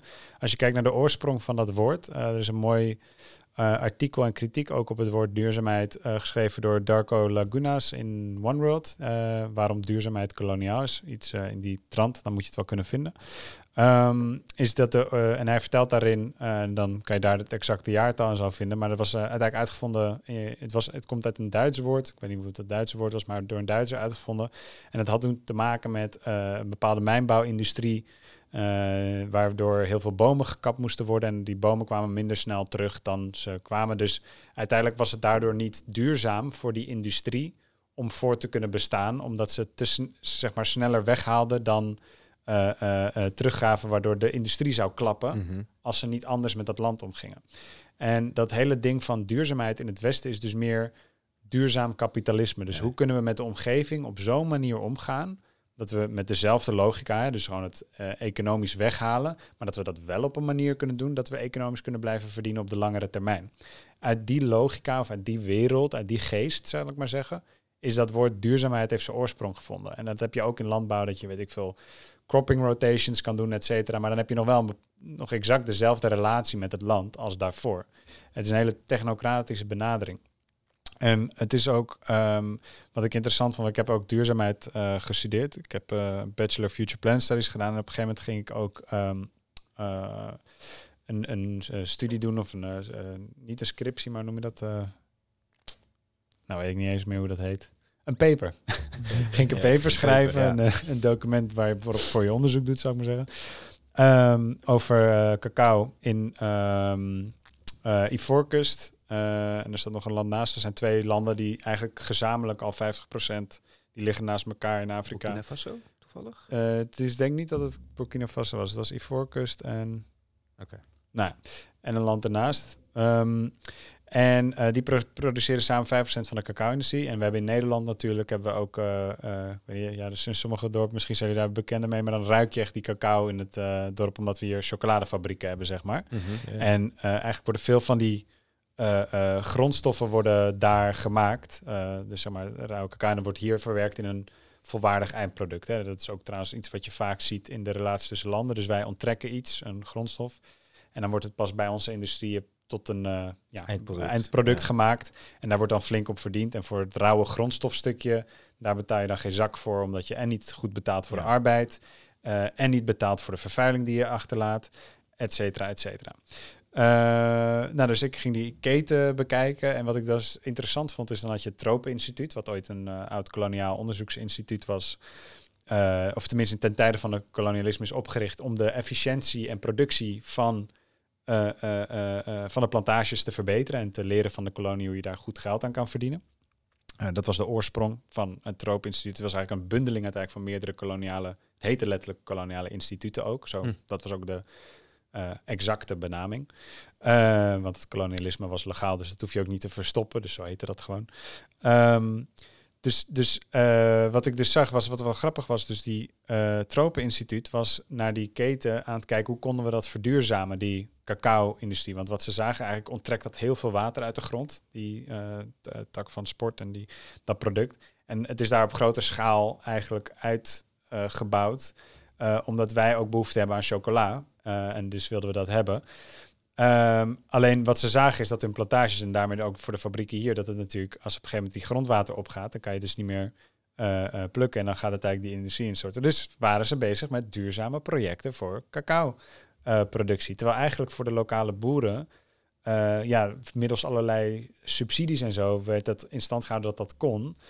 Eh, maar terwijl eigenlijk voor hun was er niet per se, het had ook logischer kunnen zijn, ik zeg wat, vijf verschillende crops te doen en iets anders te doen. Maar het werd heel erg gestimuleerd en in geïnvesteerd dat het wel duurzaam zou worden en et cetera kan blijven. Omdat het ook in de meerwaarde is van de industrie hier. Terwijl eigenlijk als je lo logischerwijs kijkt naar, stel je voor je kijkt in zeven generaties naar dat land, et cetera, is het misschien helemaal niet logisch om Nee. zoveel cacao-plantages daar te hebben die zoveel water onttrekken voor een of andere markt in het Westen. Dus dat, dat, dat, en daar zie je gewoon totaal dat kolonialisme doorwerken. Terwijl zo'n eh, medewerker daar dat misschien helemaal niet zo interpreteert of ziet. Die denkt gewoon, hé, hey, ik draag bij aan een duurzame wereld. Want, eh, eh, weet je wel, Mhm. duurzaamheid is belangrijk. Dat is ons geleerd. Maar je denkt niet kritisch na van, ja, maar waarom wordt nu nu specifiek geïnvesteerd in deze tak van industrie om die duurzaam te maken? Dat is voor jouw eigen industrie. Het heeft niets te maken met respect of relatie met de aarde. En, en de- dat laat gewoon die holheid zien. Eh, ja, ik noem het vaak duurzaam kapitalisme, maar kapitalisme kan niet duurzaam zijn. Dus, of duurzaam, ja, het kan niet. Eigenlijk spreken veel inheemse volkeren ook van balans of harmonie van relaties. Dat dingen in balans moeten zijn en niet van duurzaamheid. Dat is echt een, een industriële, ja, koloniale term. Mhm. Zo zie je maar hoe dat helemaal verweven is eigenlijk. En hoe dat zich helemaal eh, doorspeelt tot alle lagen en, eh, van, van de wereld eigenlijk. Ja, het is, het, is, het is het stukje wat zo genormaliseerd is dat je het niet meer kan zien. Het is zo. We zijn er zo mee opgegroeid met de paplepel. Hè? Net als dat. Ik denk dat het mooi is met, met Zwarte Piet ook. Hè? Dat je dus. Dat je er zo mee kan opgroeien in Nederland. En het begint nu te verdwijnen natuurlijk. Maar dat je gewoon niet eens ziet dat voor ons racisme zo normaal is als een kinderfeest. Zo normaal als een kop koffie. Hè? Als je gewoon kijkt naar het Ja. ja, drinken van een, dat je dat als vanzelfsprekend acht. Mhm. Zeggen mensen jou vaak, weet je wel, van da- daar begint het al. Dat je dat normaal vindt dat te drinken, terwijl wat zit er eigenlijk allemaal onder? Eh, waar, waar, waar, waar kom, wie is wat betaald en hoe is het hier terechtgekomen? Precies. Eh, eh, ja, het kolonialisme is zo normaal en vanzelfsprekend dat je het- we kunnen ons niet eens meer voorstellen een wereld buiten, buiten dat. We, zijn, we, we zullen, kunnen niet eens, we kunnen niet eens vasthouden. Eh, Ja. Uite- Uiteindelijk is dat veel gevaarlijker natuurlijk, omdat je dan een onzichtbare soort van vijand hebt met onzichtbare eh, structuren. Ja. In plaats van wat je net zei, dat is de witte man, dat is soort van onze vijand.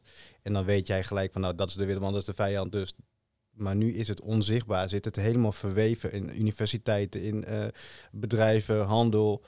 Ja. Het- Dus, waar dus- je werk zoekt, Andere waar je onderkomen van hebt, je supermarkt. Ja. precies.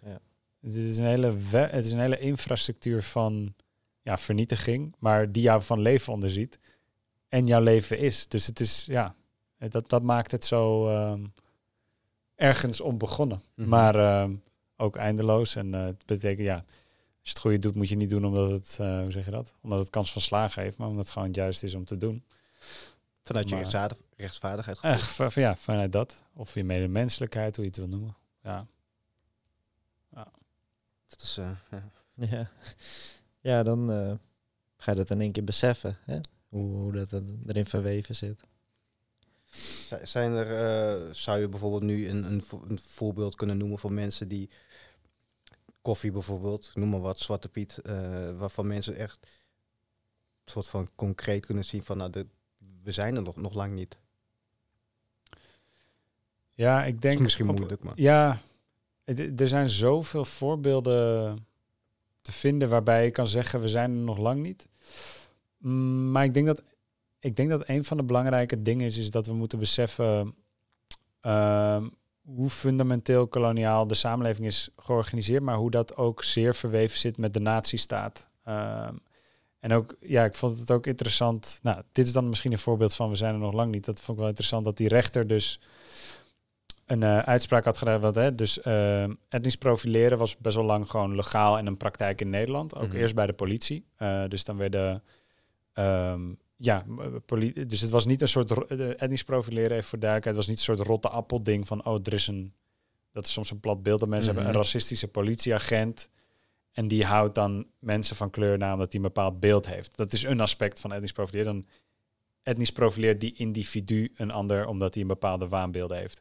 Maar etnisch profileren was veel dieper institutioneel geëngrained. Er werd echt aangestuurd, van hogeraf gezegd, dat en dat zijn risicoprofielen. Wat we hoorden bij risicoprofielen, bepaalde achtergronden, want die zijn vaker crimineel, et cetera. Dus er werd gewoon geïnstrueerd, die moet je dan vaker, eh, eh, hoe zeg je dat, fouilleren, et cetera, et cetera. Dus kan je ook niet racistische beelden hebben als politieagent, maar dan kan de aansturing nog steeds zijn eh, dat je etnisch moet profileren, omdat je naar risicoprofielen moet zoeken en fouilleren en weet ik het wat.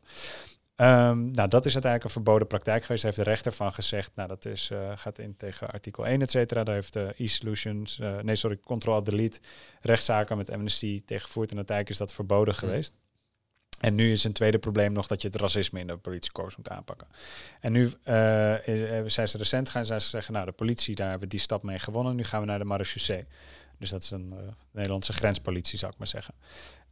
En daar en bij de rechter om dat ook illegaal te verklaren.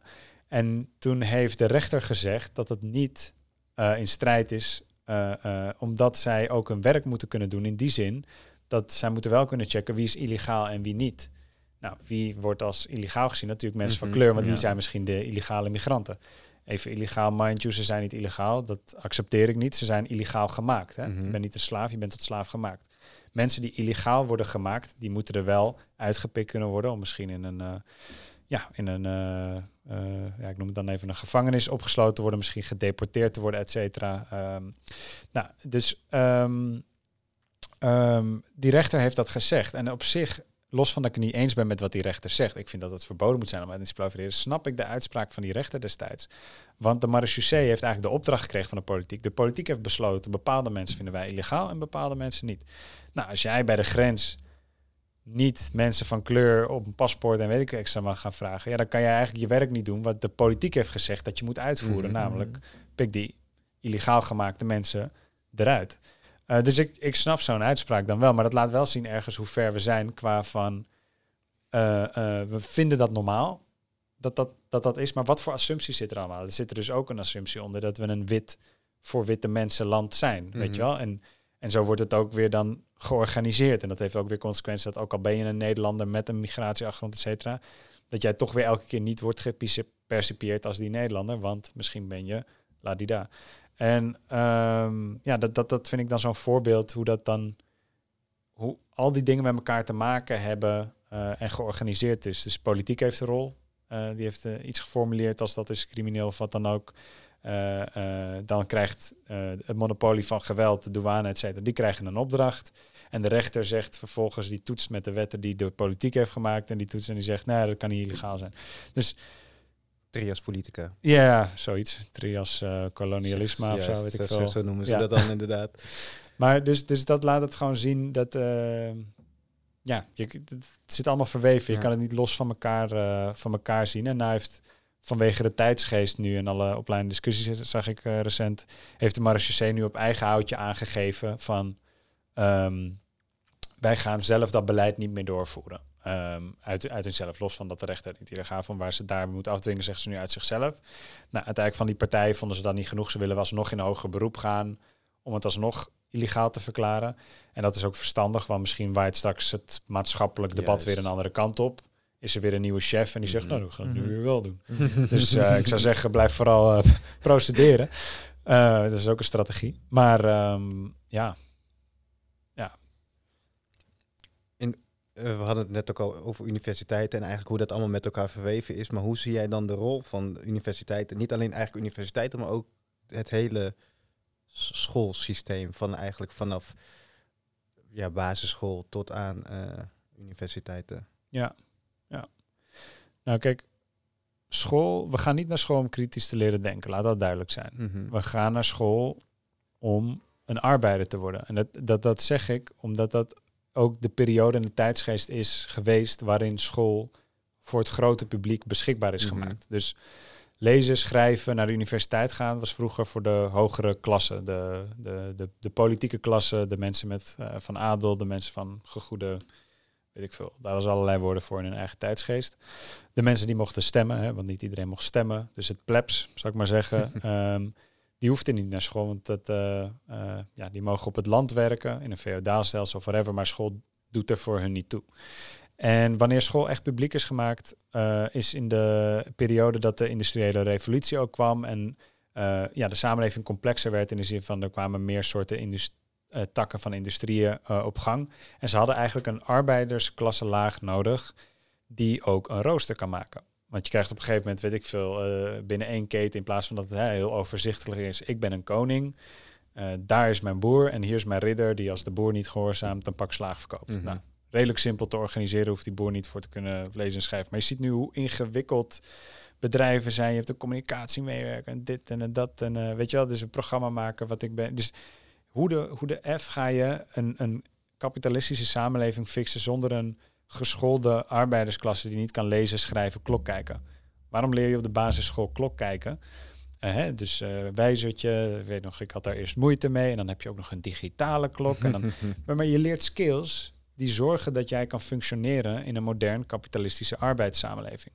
Nou, in die tijd is die school ook opgekomen. En, en je ziet ook in de manier waarop een school, ge- eh, hoe zeg je dat, geproduceerd is, is dat het naar die, die lookalikes hebt. Je hebt een bel en dan heb je zo'n vak. Hè, je zit met een bepaald jaargang, ongeacht of de ene leerling misschien ready is voor school op een zesde en de andere op de vierde. Mhm. Of nee, de, eh, interesse vraagt ook niet wat je wil. Je krijgt gewoon een standaard kanon. Nou, waarom leren we allemaal de Gouden Eeuw was zo geweldig? Hè? 50% van de Nederlanders is trots op kolonialisme. Uit een peiling uit 2019, eh, hoger dan elk land in Europa. Nederland zijn fervent trots op kolonialisme. Zie je ook eh, bij onze minister-presidenten die... eh, Die geven dat ook aan, ja. die geven dat ook Ja. aan. Die hebben ook geschiedenis gestudeerd, dus dat is hè, eh, eh, meer dan normaal. Dus hè, een beetje nationalisme erbij in school, leren lezen en schrijven, et cetera. Dus je maakt daarmee gewoon een, een, een, een klasse die aangenomen kan worden om te gaan werken voor bepaalde industrieën die daar baat bij hebben. Voor de economische groei is dat belangrijk. Want dat is ook het belangrijkste in onze samenleving. Hè? Als je Mark Rutte vraagt, hoe gaat het met Nederland? Zegt hij, nou, groeit de economie of krimpt die? Dan daarmee is goed. Hij heeft geen, eh, dat zal de belangrijkste indicator voor hem zijn. Dus, dus dat, dat, dat is school. Dat is de context waaruit school ook is ontstaan. En uh, uh, dus, dus zo moet je het ook begrijpen. Je bent, je bent daar niet voor jezelf. Daarom voelen veel mensen zich gewoon intuïtief voelen ze. Hé, hey, dit is niet voor mij. Waarom moet ik deze en deze uh, sommen? Daar heb ik toch niks aan in het leven. van Pythagoras.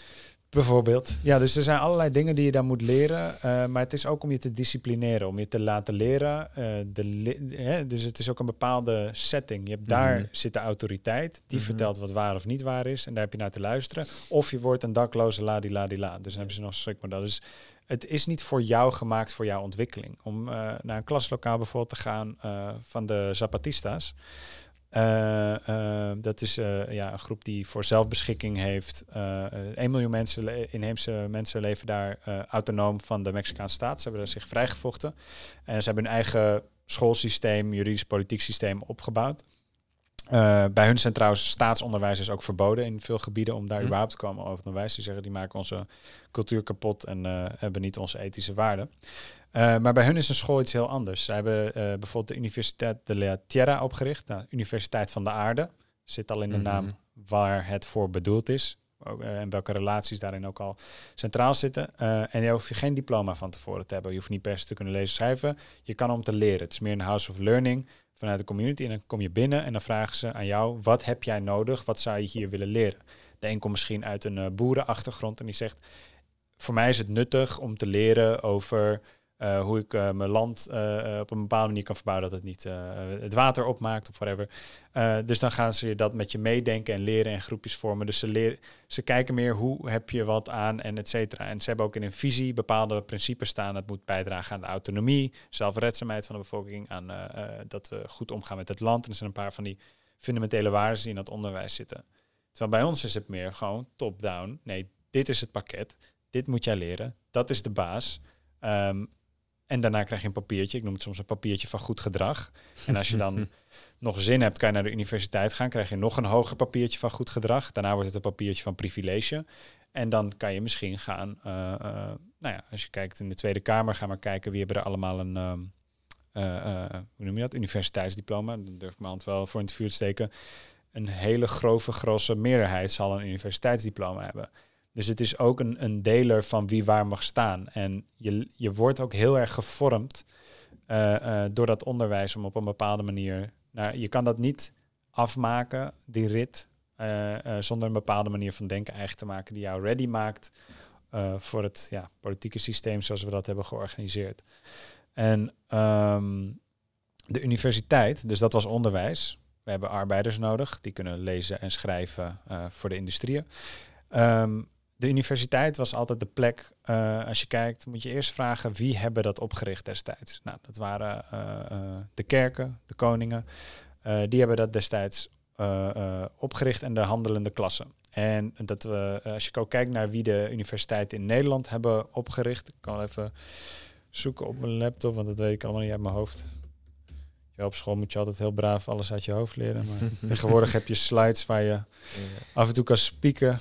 Want uh, anders is het te veel informatie. Maar om een voorbeeld te geven, je hoeft de namen en de jaartallen niet te herinneren. Maar gewoon als voorbeeld. Universiteit van Leiden werd in 1527 opgericht door prins Willem van Oranje. Naar aanleiding van de 80-jarige oorlog. Ze wilden hun eigen kennisinstelling hebben, uh, uh, los van de Spanjaarden. TU Delft opgeruigd uh, in 1842 door het Koningshuis, heet, Koningshuis heette toen de Koninklijke Academie. Erasmus Universiteit, uh, de eerste naam was voordat het Erasmus Universiteit heette, heette het de Nederlandse Handelsschool, werd ook opgericht door een handelselite. Nou, uh, logisch dat als die groepen, dus handel, kerken, koningen, investeren in kennisinstelling, mm -hmm. dat het hun moet dienen je er geld aan uitgeven. Dus uh, wat je ook ziet wat universiteiten doen, uh, is zij produceerden destijds kennis over. Uh, nou, ik gaf, al eerder voorbeeld van dat Tropeninstituut. Maar dus, oké, hoe kunnen we zo goed mogelijk van die plantages winst onttrekken? Dus dat je botanische tuinen heten, dat dan, hoe kunnen we dat zo goed mogelijk doen? Maar ook om oorlog te voeren. Hè? Al die kastelen en forten die we kennen, of de schepen waar oorlogen mee zijn gevoerd, daar werden ingenieurs voor opgeleid om dat te designen en te maken. Dus het ging allemaal om handel en oorlog heel veel, een kennisinstrument om dat te doen. En een ander aspect is hoe moet je je politiek organiseren en wetgeving. Wetgeving is ook altijd een van de oudste faculteiten. Ik zeg maar, misschien wil je tol heffen ergens, eh, regels opstellen van dat je zegt, nou, als deze schip hier langs gaat, moet ze eerst ons uh, doekoupeën. Nou, dat soort dingen. Uh, daar werden dan juridische geleerden, et cetera, toe opgeleid. En dan had je, nou, je had lang ook kerkelijke hoogleraar, want een lange tijd is het ook geweest dat de kerk de wetgeving bepaalde, et cetera. En later is dat natuurlijk seculier geworden. Maar daardoor had je ook heel veel uh, uh, kerkelijke geleerden, als het ware, die opgeleid werden, et cetera. Um, en die dan interpretaties moesten geven van, op basis, want dan werd recht gesproken als het ware op basis van een Bijbel. Maar dat is allemaal heel ontoegankelijk gemaakt, ook voor het bredere bevolking. Want uh, de Bijbel was dan in het Latijn geschreven. Mm -hmm. Nou, dan moet je eerst Latijn leren en dan pas kan jij waarheid spreken of kennis maken. En je ziet dat eigenlijk dat ook wel doorwerken in de academie, dat je ook ziet dat heel veel papers zijn heel ontoegankelijk geschreven in een beetje een taal en academisch jargon. Wat ja, dat is mijn persoonlijke mening. Het, het, het dient tot niks. Dat, het, het, het, het heeft, er is geen reden om iets ingewikkeld op te schrijven. Um, anders dan dat het een ex excluderende werking gaat hebben voor bredere mensen om ook uh, als mensen met kennis gezien te worden of toegang te hebben tot die kennis. Uh, dus daarin zie je ook bij de universiteit dat het een soort elitebubbel al automatisch creëert. Van dit is een, een onder ons laag die met elkaar kan communiceren wat kennis is. Mm. Maar de buitenlaag heeft niet eens, kan niet eens die dingen downloaden. Ik betaal mm. belasting, ik kan niet eens een paper downloaden. Weet je wel? Ik bedoel, zit er weer een muur achter van een of ander ding. Dus heel veel is niet open access. Het zijn wel um, initiatieven om het open access te maken, weet je wel. Maar dat, dat, dat, dat, die bubbel om een soort tussenlaag te creëren waar andere, de normale mensen niet bij kan. Ja, dat, dat, dat ja, vind ik gewoon van die kerkdynamieken. Dus het creëert een laag die kennis produceert die nuttig is voor een bepaalde groep. Mm -hmm. Dat kan je eruit onthouden. En dat zie je ook nu doorwerken. Ik bedoel, wie kan een wetenschapper betalen? Um, wetenschapper kost gemiddeld tussen de 120 en 200 euro per uur om in te huren voor onderzoek en dat soort dingen. Uh, en heel veel van dat geld ziet de wetenschapper niet zelf, maar dat gaat naar de kantoorkosten van de universiteit, whatever. Maar dat betekent dat, um, ik zeg maar wat, stel je voor, ik ben gewoon een initiatief in een buurt, een buurtmedewerker of zo, en ik wil een, onder, ik wil een wetenschapper inhuren om uh, uh, onderzoek te doen naar hoe we de buurt kunnen verbeteren. Ja, ik kan dat niet betalen, snap je? Of die persoon kan dat niet betalen. Wie kan wel een wetenschapper betalen? Bedrijven, zoals Shell, kunnen dat soort expertise inhuren of overheden. Nou, en dan kan je in de overheid natuurlijk, omdat we een democratie hebben tussen aanhalingstekens, kan je dat natuurlijk op vechten, welke, welke kant op gaan. En dan zie je soms ook nuttige onderzoeken worden geproduceerd, et cetera.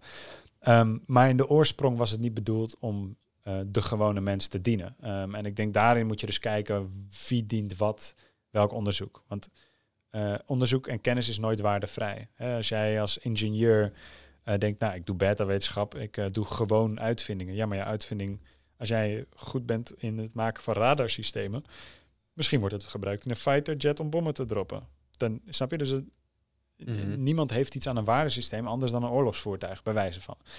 Dus, dus ja, daarin, da daarin moet je gewoon goed kijken voor welke belangen voor wat wordt wetenschap ingezet. Zowel de sociale als de niet-sociale wetenschappen. Ja.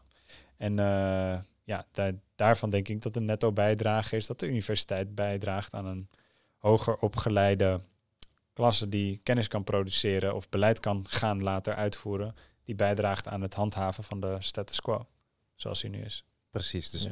eigenlijk wederom dat kader, zodat ze een bepaalde status quo kunnen uh, blijven handhaven, maar zullen ze dan wel genoeg leren om op eigen benen te leren staan of net daarboven of in een ander systeem parallel op te zetten? Als universiteit bedoel je? Ja, zullen, ze, zullen zij dat dan faciliteren? Of zal het altijd die kader blijven om die status quo uh, te dienen, zeg maar, in die nou, handel, uh, ja. economie? Nou ja, kijk, uh, dat is het gevecht. Dus in die zin kan je ook een gevecht houden om de universiteit. Hè? Uh, kijk, bijvoorbeeld de Nederlandse staat, het heet een koninkrijk nog officieel. Hè?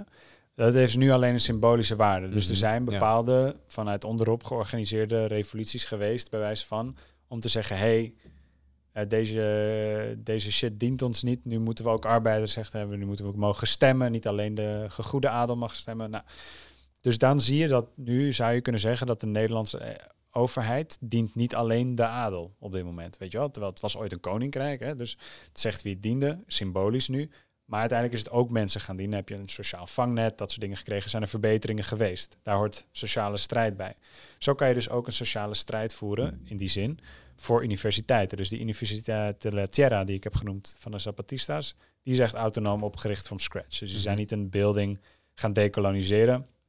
Uh, uh, um, maar een ander voorbeeld die misschien uh, meer aansluit is in de Verenigde Staten had je de Civil Rights Movement, dus mensen die gingen protesteren voor gelijke rechten, afschaffing van segregatie en apartheid in de Verenigde Staten.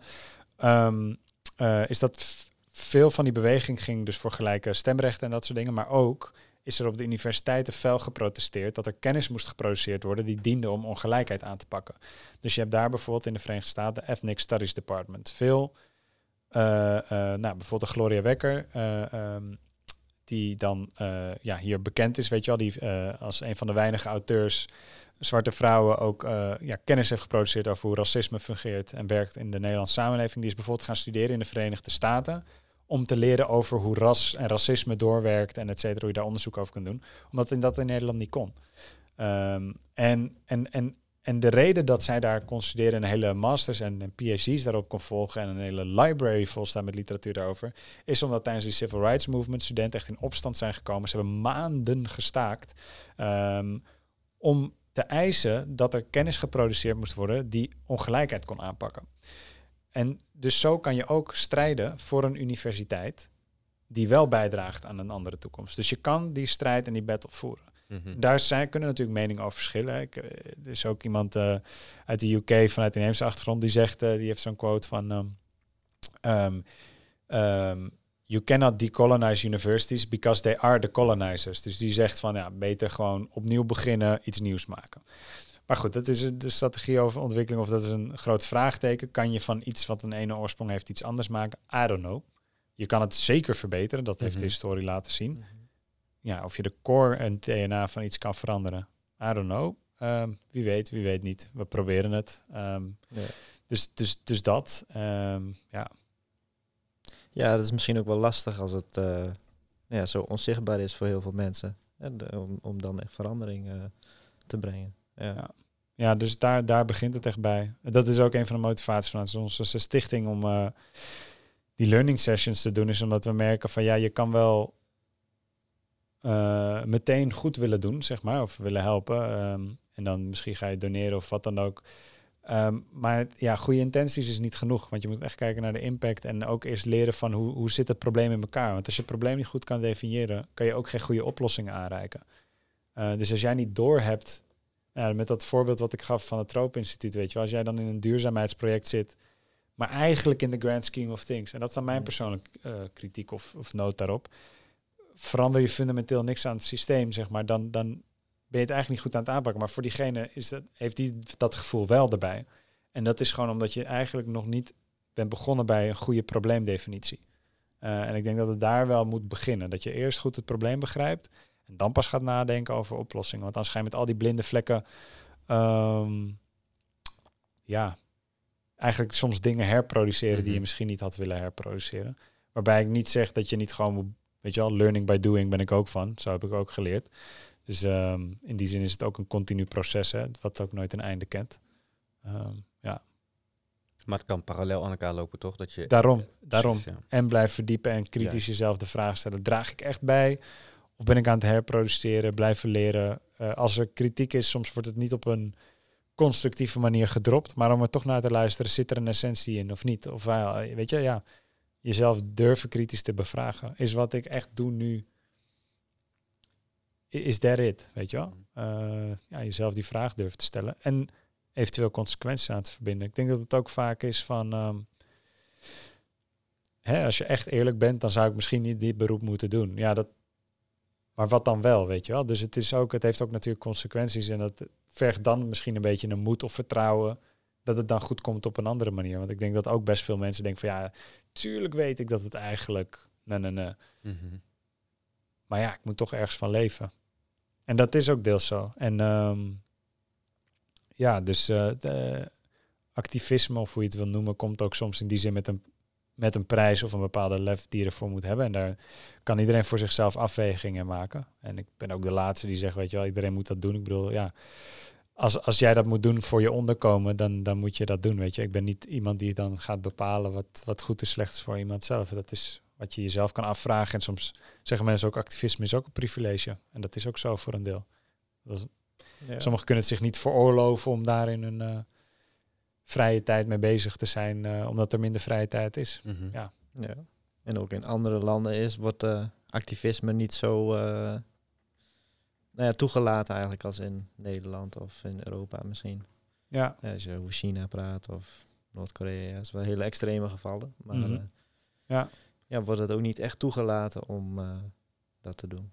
ja. Nee, dus je hebt inderdaad eh, soms... en tegelijkertijd, ja, ik heb me minder dan verdiept in China en Korea. Dat vind ik altijd weer typisch vanuit het Westen, dat die dan als boemannen eruit worden Mhm. gepakt. Waar ik denk van ja, we kunnen ook even kijken in onze achtertuinen waar Mhm. onderdrukking is. Bijvoorbeeld in Chili heb je de inheemse volken worden ook onderdrukt en zo. Met onze infrastructuur en zo. Ehm, maar tegelijkertijd zie ik dat daar soms de opstanden veel groter en, en beter georganiseerd en veel verder zijn dan hier. Dus we hebben hier zogenaamd al die luxe. eh, dat we het zou, wettelijk zouden mogen. Ehm, maar ja, je hebt in India had je een boerenopstand. Er waren laatst drie, vier miljoen mensen de straat op gegaan. En dat ging over hoe, hoe, landbouw helemaal gecorporate... Ja, en landtoe-eigening plaatsvindt door westerse bedrijven, et cetera. Ook Chinese bedrijven, maar gewoon dat, dat systeem van onteigening. Zo'n grote opstand, ja, daar horen we dan niks over. Maar dat is een hele andere schaal dan hier een paar duizend mensen die af en toe op de been gaan. En dan weer naar huis gaan, weet je wel. Eh, Nee. Activisme is daar soms op een ander niveau. Wat ik net gaf van de Zapatistas, dat zijn gewoon 1 miljoen mensen. Die hebben zich gewoon vrijgevochten. Die hebben gewoon gezegd, dit is nu ons land, punt. Weet je wel, dus... En daarin is hier denk ik... Ja, ze hebben soms de, de meer expliciete en gewelddadige vorm van onderdrukking. Eh, maar tegelijkertijd is het activisme soms op andere plekken zoveel meer leven. En is het hier gewoon een... eh, ja, ik bedoel, als er een bordje staat daar niet komen, dan lopen we eromheen. en eh, we zijn allemaal braaf en we hebben het eigenlijk wel goed. We worden er niet voldoende door geraakt. Er is een hele cultuur van doe maar ja. gewoon, doe maar normaal.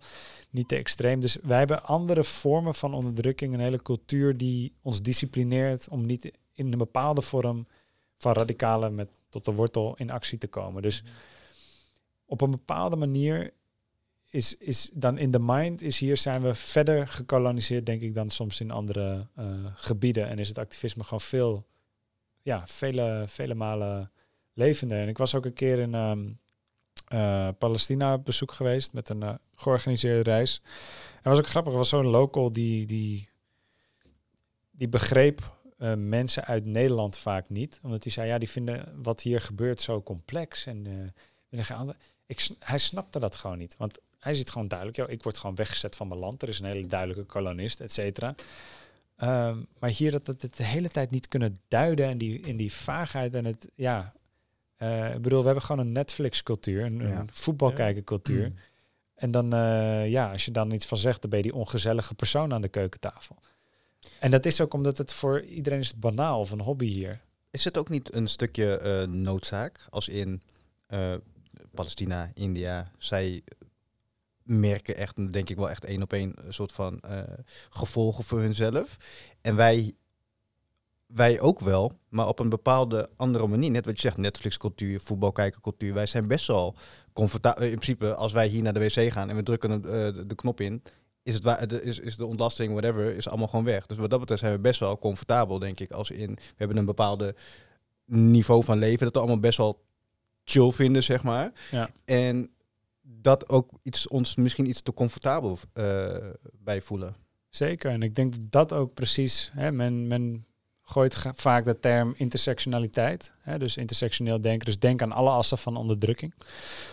Ehm, denk ik dat die as vaak wordt vergeten van, ehm, oké, we kijken naar, ben je vrouw, ben je transgender, ben je dit en hoe heeft dat met elkaar te maken en hoe bepaalt dat je positie in de samenleving. Maar tegelijkertijd hebben we allemaal die wc met die knop en die flush en het bed en de tv, et cetera die basis, daar zijn we. En de een heeft een grotere tv dan de ander. Maar er is een bepaalde basisprivilege Juist.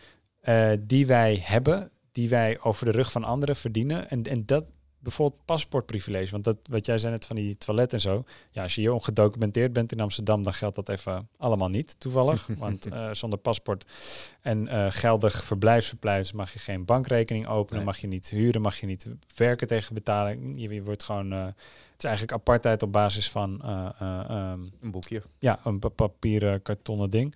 Met een mooie stempel van de koning erop.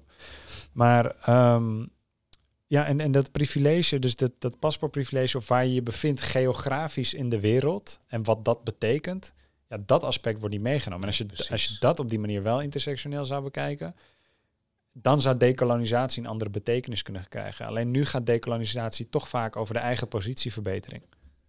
En ehm, ja, nou goed, dat, dat dus. Wat, hoe zie jij de, de rol van de, van de mens aan zich, de, de mens, de, de, de bevolking aan zich hier dan in? Hebben zij hier ook een bepaalde verantwoordelijkheid in? Of, eh, want ik kan me voorstellen dat ik persoonlijk vind dat mensen hier best wel een verantwoordelijkheid in hebben. Maar aan de andere kant snap ik ook wel weer dat ze een bepaalde level van comfort hebben. En ook waar we het net over hadden, die soort van onzichtbare structuren. Is dat zij dat dat dat niet allemaal, of die puzzelstukjes die kloppen niet allemaal altijd voor hun, zeg maar. Dus dat, hoe zie jij die verantwoordelijkheid voor mensen eh, zelf daarin? Vind je dat zij eh, daar iets meer in, moet, in moeten doen of meer in moeten verdiepen? Of Ja, ja ik, ik heb vaak gewoon een eh, instituties- en systeembenadering in die zin van... Ik weet niet waarom, maar we hebben een soort arrogantie dat we in het Westen denken dat mensen slim zijn of zo. Ehm, ik denk eigenlijk dat, en dat vind ik wel leuk in de filosofie van de Dragara tribe uit eh, Burkina Faso, zijn een inheemse groep daar. Die draaien eigenlijk de hele hiërarchie om. Die vinden de mensen de meest ehm, ja, domme wezens op aarde en dan de dieren en dan de planten. Want zeggen zij, we hebben de, de gedachtes en nou, eh, veel met ons ego, dat maakt ons minder goed in contact met de spirituele wereld en eh, harmonie en balans en dat soort dingen. Eh, en, en planten zijn, staan daar bovenaan, want die hebben het minste ruis. En zij providen eigenlijk leven voor het, al- alle andere dieren en wezens. Dus zij zien ook, hè, waarin wij hiërarchie zien wie het meeste kan nemen of wie het sterkst is, zij zien wie het meeste kan geven. juist. Want de planten die, en de aarde die geven mee, dus die zijn het hoogste intelligentie. Want dankzij hun is al het andere. Dus die, die, die staan bovenaan die schaal.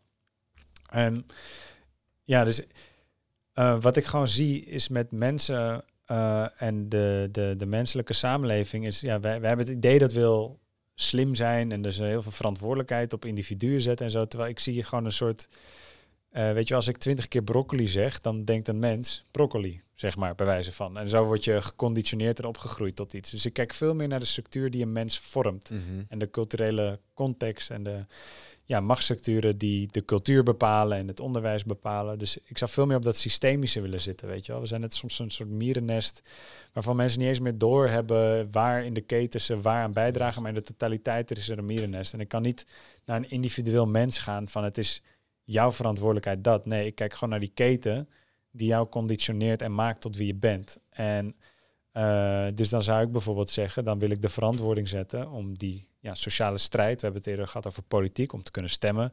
Sociale strijd voor universiteit, om andere kennis te produceren. Nou, zo kan je op allerlei plekken strijd voeren. Eh, is, is dat die strijd moet gevoerd worden, dat er een systeemverandering komt op een manier eh, dat die hele keten anders georganiseerd worden, waardoor daarna duizenden mensen in plaats van met broccoli met een andere waarde, ja, ik heb even een stom woord gebruikt, maar ja, ja, ja. met iets anders in hun hoofd krijgen en anders gevormd worden. Eh, en dan heb je een veel fundamentelere verandering dan elke keer met elk individu de discussie aangaan. En, en daarbij komt dat je het nooit met elkaar allemaal eens gaat zijn. En Mhm. ook als je kijkt naar de theorie van verandering, wat bijvoorbeeld in marketing wordt gebruikt, zij targeten altijd op de, laten we zeggen, de first believers. Er is een bepaalde groep die kan je overhalen en die gaat actief bijdragen aan je product. Dan is er één groep die loopt erachteraan als iets een beetje een hype wordt. En er is een andere groep that doesn't give a shit. En die doet whatever everyone does. En er is een groep die je nooit kan overhalen. En ik denk daarin moet je als beweging heel erg ja, focussen op de first believers, de groep die met je mee gaat strijden. Daarmee ga je eigenlijk de aanval richting de instellingen die je wil veranderen. Ehm, en dan loopt de rest er vanzelf wel achteraan, snap je? En dat, dus dat veel systemische aanpak. En dan is een deel die het er nooit mee eens is, maar dat is dan pech. Maar dan heb je misschien de power geshift dat het niet meer normaal is dat koningshuizen te regeren, maar mensen. Weet je, en dan is er een nieuwe norm of een basis gelegd. Ehm, dus ik, ja, ik geloof heel erg in die georganiseerde eh, eh, strijd en machtsbalans eh, shiften van infrastructuren. En dan ja, wat individu het daarna doet, dat zal daarna het eindproduct worden. Ja, dat, dat zien we vanzelf dan. Zie je dan, ehm, eh, zie je dan, waar we het eigenlijk net over hadden, zie je dan een heel liever een, een soort van nieuw systeem of het huidige systeem dusdanig aanpassen dat het voor ieder of iedereen voor de dat het werkt, laat ik het zo zeggen. Ja. Ehm, nou ja, als ik mocht kiezen met een toverstaf, dan zou ik zeggen: eh, burn this one down, eh, overnieuw beginnen, bij wijze van met nieuwe waardes. Ehm, maar die toverstaf is er niet. En wat je ook niet kan vragen van mensen, want je bent afhankelijk geworden, dit is je hele leefwereld. zeker. Je kan niet opeens van dag op dag van het een naar het ander. Dus dit wordt echt een soort ja. intergenerationeel 100%. ding, proces van transformatie. Dus ik, ik denk dat we helaas niet anders te hebben dan voor een deel roeien met die, met die dingen die er zijn. Kijk, sommige dingen moeten gewoon verdwijnen. Ik zeg maar wat zoals een eh, ja, fossiele industrie als Shell. Ja, bepaalde dingen moeten gewoon in de grond blijven. Want anders, snap je? Dus bepaalde dingen hoeven niet hervormd te worden, mag weg. Eh, maar er zijn er bepaalde dingen, nou ja, zoals dan eh, de democratie tussen aanhalingstekens en zo. Waarvan ik, nou, dan moeten we misschien daarop voortborduren of anders maken en weet ik het wat nieuwe rituelen doen. eh, dat we, nou, wat mij betreft mag het symbool van dat we een koninkrijk zijn, dat mag eh, wat mij betreft eruit. En misschien kunnen we in plaats van Prinsjesdag een ceremonie doen. eh, nou, wat bijvoorbeeld de Mapuche doen, die beginnen een schooljaar met kinderen dat ze eerst ja, doen ze een cultroenceremonie, geven ze iets in een ja, soort patroon die ze op de grond leggen met stenen, geven ze eerst zaden terug aan de aarde als bedankje dat ze er zijn, dat ze ja, mogen leren en dan ja, eerst die wederkerigheid vastleggen. Nou, dat, is, lijkt me een hele mooie eh, traditie, om, eh, maar dan in een andere vorm. Weet je wel, dus denk even na over wat, wat lopen we centraal te stellen. Hoe doet economische groei ertoe of doet gelijkheid ertoe? Mhm. doet, eh, weet je wel, hoe, je hebt in Bhutan heb je de happiness index. Meten ze hoe blij is de bevolking. Dat meten ze als pijler van succes, niet economische groei. Dat is niet relevant. Het kan een middel zijn, maar niet het einddoel Mhm. om daar te komen. Dus ik denk daarin kan er heel veel te winnen zijn om, om, om, om het systeem dan nog verder aan te passen. Maar wel tot op een zekere hoogte. In die zin denk ik dat het systeem aangepast moet worden. Eh, en dat is ook een quote van de Zapatistas, is dat er een wereld moet komen waar meerdere, meerdere werelden mogen bestaan. Juist. Want wat niet zo moet zijn, is dat er maar één manier van leven is. En daar moet iedereen in schikken. En die gaan we dan zo goed mogelijk organiseren. Want er zijn heel veel mensen die nog kennis of manieren van leven hebben die buiten dat systeem vallen. En dus je moet wel waarborgen dat die hun autonomie terugkrijgen. Dus dat, er een, dat is echte diversiteit. Dat is een diversiteit van manieren van leven en overtuigingen hebben. Ik bedoel, dat is niet je huidskleur, dat is je hele cultuur. Eh, dat je, ja, dat dus. En, en ik denk dus, eh, die systeemverandering moet ook zo veranderen dat het wordt toegelaten dat er verschillende vormen van autonome manieren van zijn zijn. En daartussen kan een uitwisseling zijn. Eh, maar daar moet wel een, een gelijkwaardigheid in gaan ontstaan. En nu is het zo, de moderne kapitalistische manier regeert met een monopolie van geweld van nazistaten. En de rest moet assimileren of doodgaan. Eh, zo is het georganiseerd. Ik zeg te veel bot, maar dat, dat is wat er nu gebeurt feitelijk.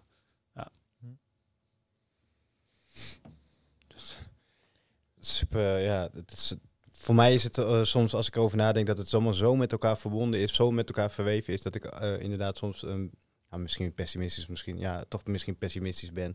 Dat ik denk van, hoe zou je zo'n systeem helemaal kunnen eh, veranderen? En ik ga ook niet even vragen nu van, hoe kunnen we het systeem veranderen, tenzij je daar een antwoord op hebt. Maar eh, het, lijkt me inderdaad wel ehm, lastig, omdat je, dus, nou, waar we het net over hadden met heel die eh, educatie, pad dat je, dan dat je doorloopt eigenlijk, dat je al een soort van gevormd wordt, gekaderd wordt. En dus vandaar dat ik dat eh, die eh, lecture van jou mij altijd is bijgebleven, omdat je dusdanig gekaderd wordt constant, eh, dat het heel moeilijk is om een, een, systeem of een, in ieder geval een ander systeem toe te laten, laat ik het zo zeggen. Laat staan om er een, een nieuwe op te bouwen, maar een ander toe te laten. Nee, dat is, dat, dat, dat is ook een eindeloze zoektocht. En ik geloof ook niet in een one jacket suits all fix van jouw verhaal zal niet mijn verhaal zijn. Jouw zoektocht zal ook niet mijn zoektocht zijn. Ook omdat iedereen andere kwaliteiten heeft en andere zwaartepunten van wat hun trekt. Dus je moet ook gewoon, ik geloof altijd, verandering begint in die zin bij jezelf dat je van binnenuit naar buiten toe kan werken. Eh, en natuurlijk uiteindelijk eh, doet geen enkele verandering toe als het niet daarna ook collectief gaat worden. eh, of in collectievere vormen, kunnen kleine of grotere collectieven zijn. Ehm, maar iedereen heeft een eigen eh, plek van waaruit ze opereren. En dat je jezelf ziet als ik draag een steentje en dat is dit type steentje bij en de andere doet deze. Mhm. En dat je daarin het vanuit een geheel ziet. En ik denk dat een boek die dat mooi omschrijft is eh, Emergent Strategies. Ik weet even de auteurnaam niet meer. Maar die ziet het ook van, weet je, ehm, je moet het zien als een organisch geheel. De een die doet, nou jullie doen nu een podcast. Ik doe toevallig, ik investeer in, eh, nou ja, mezelf dan kennis tot me nemen. En nu hebben we een samenwerking, weet je wel. Want jullie faciliteren kennis en ik ben... Maar als, als, als ik... eh, als ik in mijn eentje kennis loop te produceren, maar niemand faciliteert het, hoort niemand het weer. Mhm. Dus zo ga je zien dat er heel veel rollen zijn en relaties zijn die een beweging, een organisch groter geheel maken, die groter is dan ons als individu. Ehm, en dan wordt het minder zwaar. Maar ook, eh, ook omdat je zegt van ja, ik hoef het niet te begrijpen en eh, er zijn zoveel strategieën, de- dus die diversiteit aan strategieën ook respecteren die er zijn. Maar ook zien van hé, hey, wat zijn alle generaties voor ons die dingen hebben gedaan? Oké, nu kunnen wij deze podcast maken in de vrijheids van meningsuiting die we hebben. Mhm. Uh, en daar is voor gevochten. En daar bouwen we weer op voort. En nu gaan we weer stapjes verder zetten. Dus we zijn niet alleen. En ook na mij gaan andere generaties het ook weer voortpakken. En de troep die er dan nog ligt ook weer oppakken. Um, en het enige wat je kan doen is je best vanuit waar jij bent, met de kwaliteit die jij hebt, met de roeping die jij hebt, om die bijdrage te leveren. Um, en je ziet wel in de day-to-day basis, um, dus ik kijk niet of heeft de NOS deze podcast gehoord, I don't care. Mm-hmm. Maar ik weet wel, nou, wat je aan het begin van deze podcast zei, van hey, deze lezing is me bijgebleven, weet ik, oké, okay, ja, misschien 100 mensen hebben die lezing gezien, misschien 200, I don't know. Maar dan heeft het die 100 of 200 mensen misschien geraakt. Misschien waren het er vijf voor, wie dat kwartje is gevallen. Voor mij was het die ene doku. Alle consequenties van dien. Ja, ik yes, het even tot dat moment. Maar ja. zo, zo heb je gewoon, hoef je niet te overzien en moet je er vertrouwen in te hebben dat wat jij doet dingen in beweging Juist. zet die jij niet eens meer kan overzien.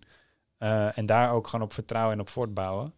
Um, om ook die motivatie te houden. En je gaat zien in je directe relatie en omgeving, ga je die veranderingen zien. Je gaat ook op een gegeven moment ook zien, door de keuzes die je maakt, dat je andere mensen gaat leren kennen. Ik bedoel, wat ik zei van voetbal en Netflix cultuur. Ik heb vrienden gehad uh, waarbij uitgaan en zo heel erg centraal stond. Nou, uiteindelijk ben ik, het zijn nog altijd mijn vrienden. Vrienden, zeg ik altijd, heb je voor het leven. Uh, dus het is als ik ze zie, dan is het alsof er geen dag voorbij is geweest. Maar tegelijkertijd zien we elkaar misschien nu één keer per jaar in plaats van elk weekend.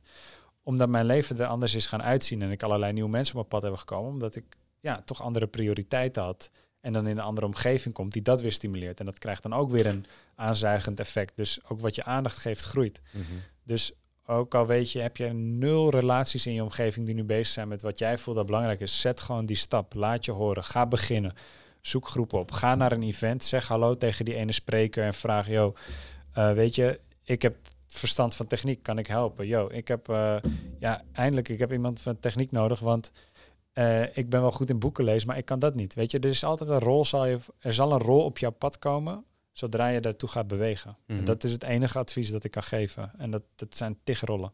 Kan je als docent doen, als mediapersoon, als uh, conciërge maakt echt geen donder uit. We hebben ook conciërges nodig, weet je wel. Sowieso. Die een gebouw openen. Af, we hebben iedereen nodig.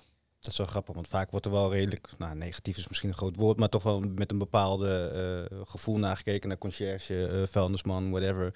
Maar in principe van al, in alle lagen van de maatschappij hebben we uh, mensen nodig. Je kan niet alleen maar bankiers hebben of, gelukkig niet zeg, maar, maar overal zijn mensen nodig. En om een beetje in te haken op jouw verhaal, ik zat gisteren even op, op Instagram, dat is dan misschien mijn semi-guilty guilty pleasure, um, zag ik een quote en um, die is super toepasselijk, denk ik, op, het, op wat je net zei. En het is, uh, uh, het is als volgt. Het is, no one is supposed uh, to understand your calling. It wasn't a conference call.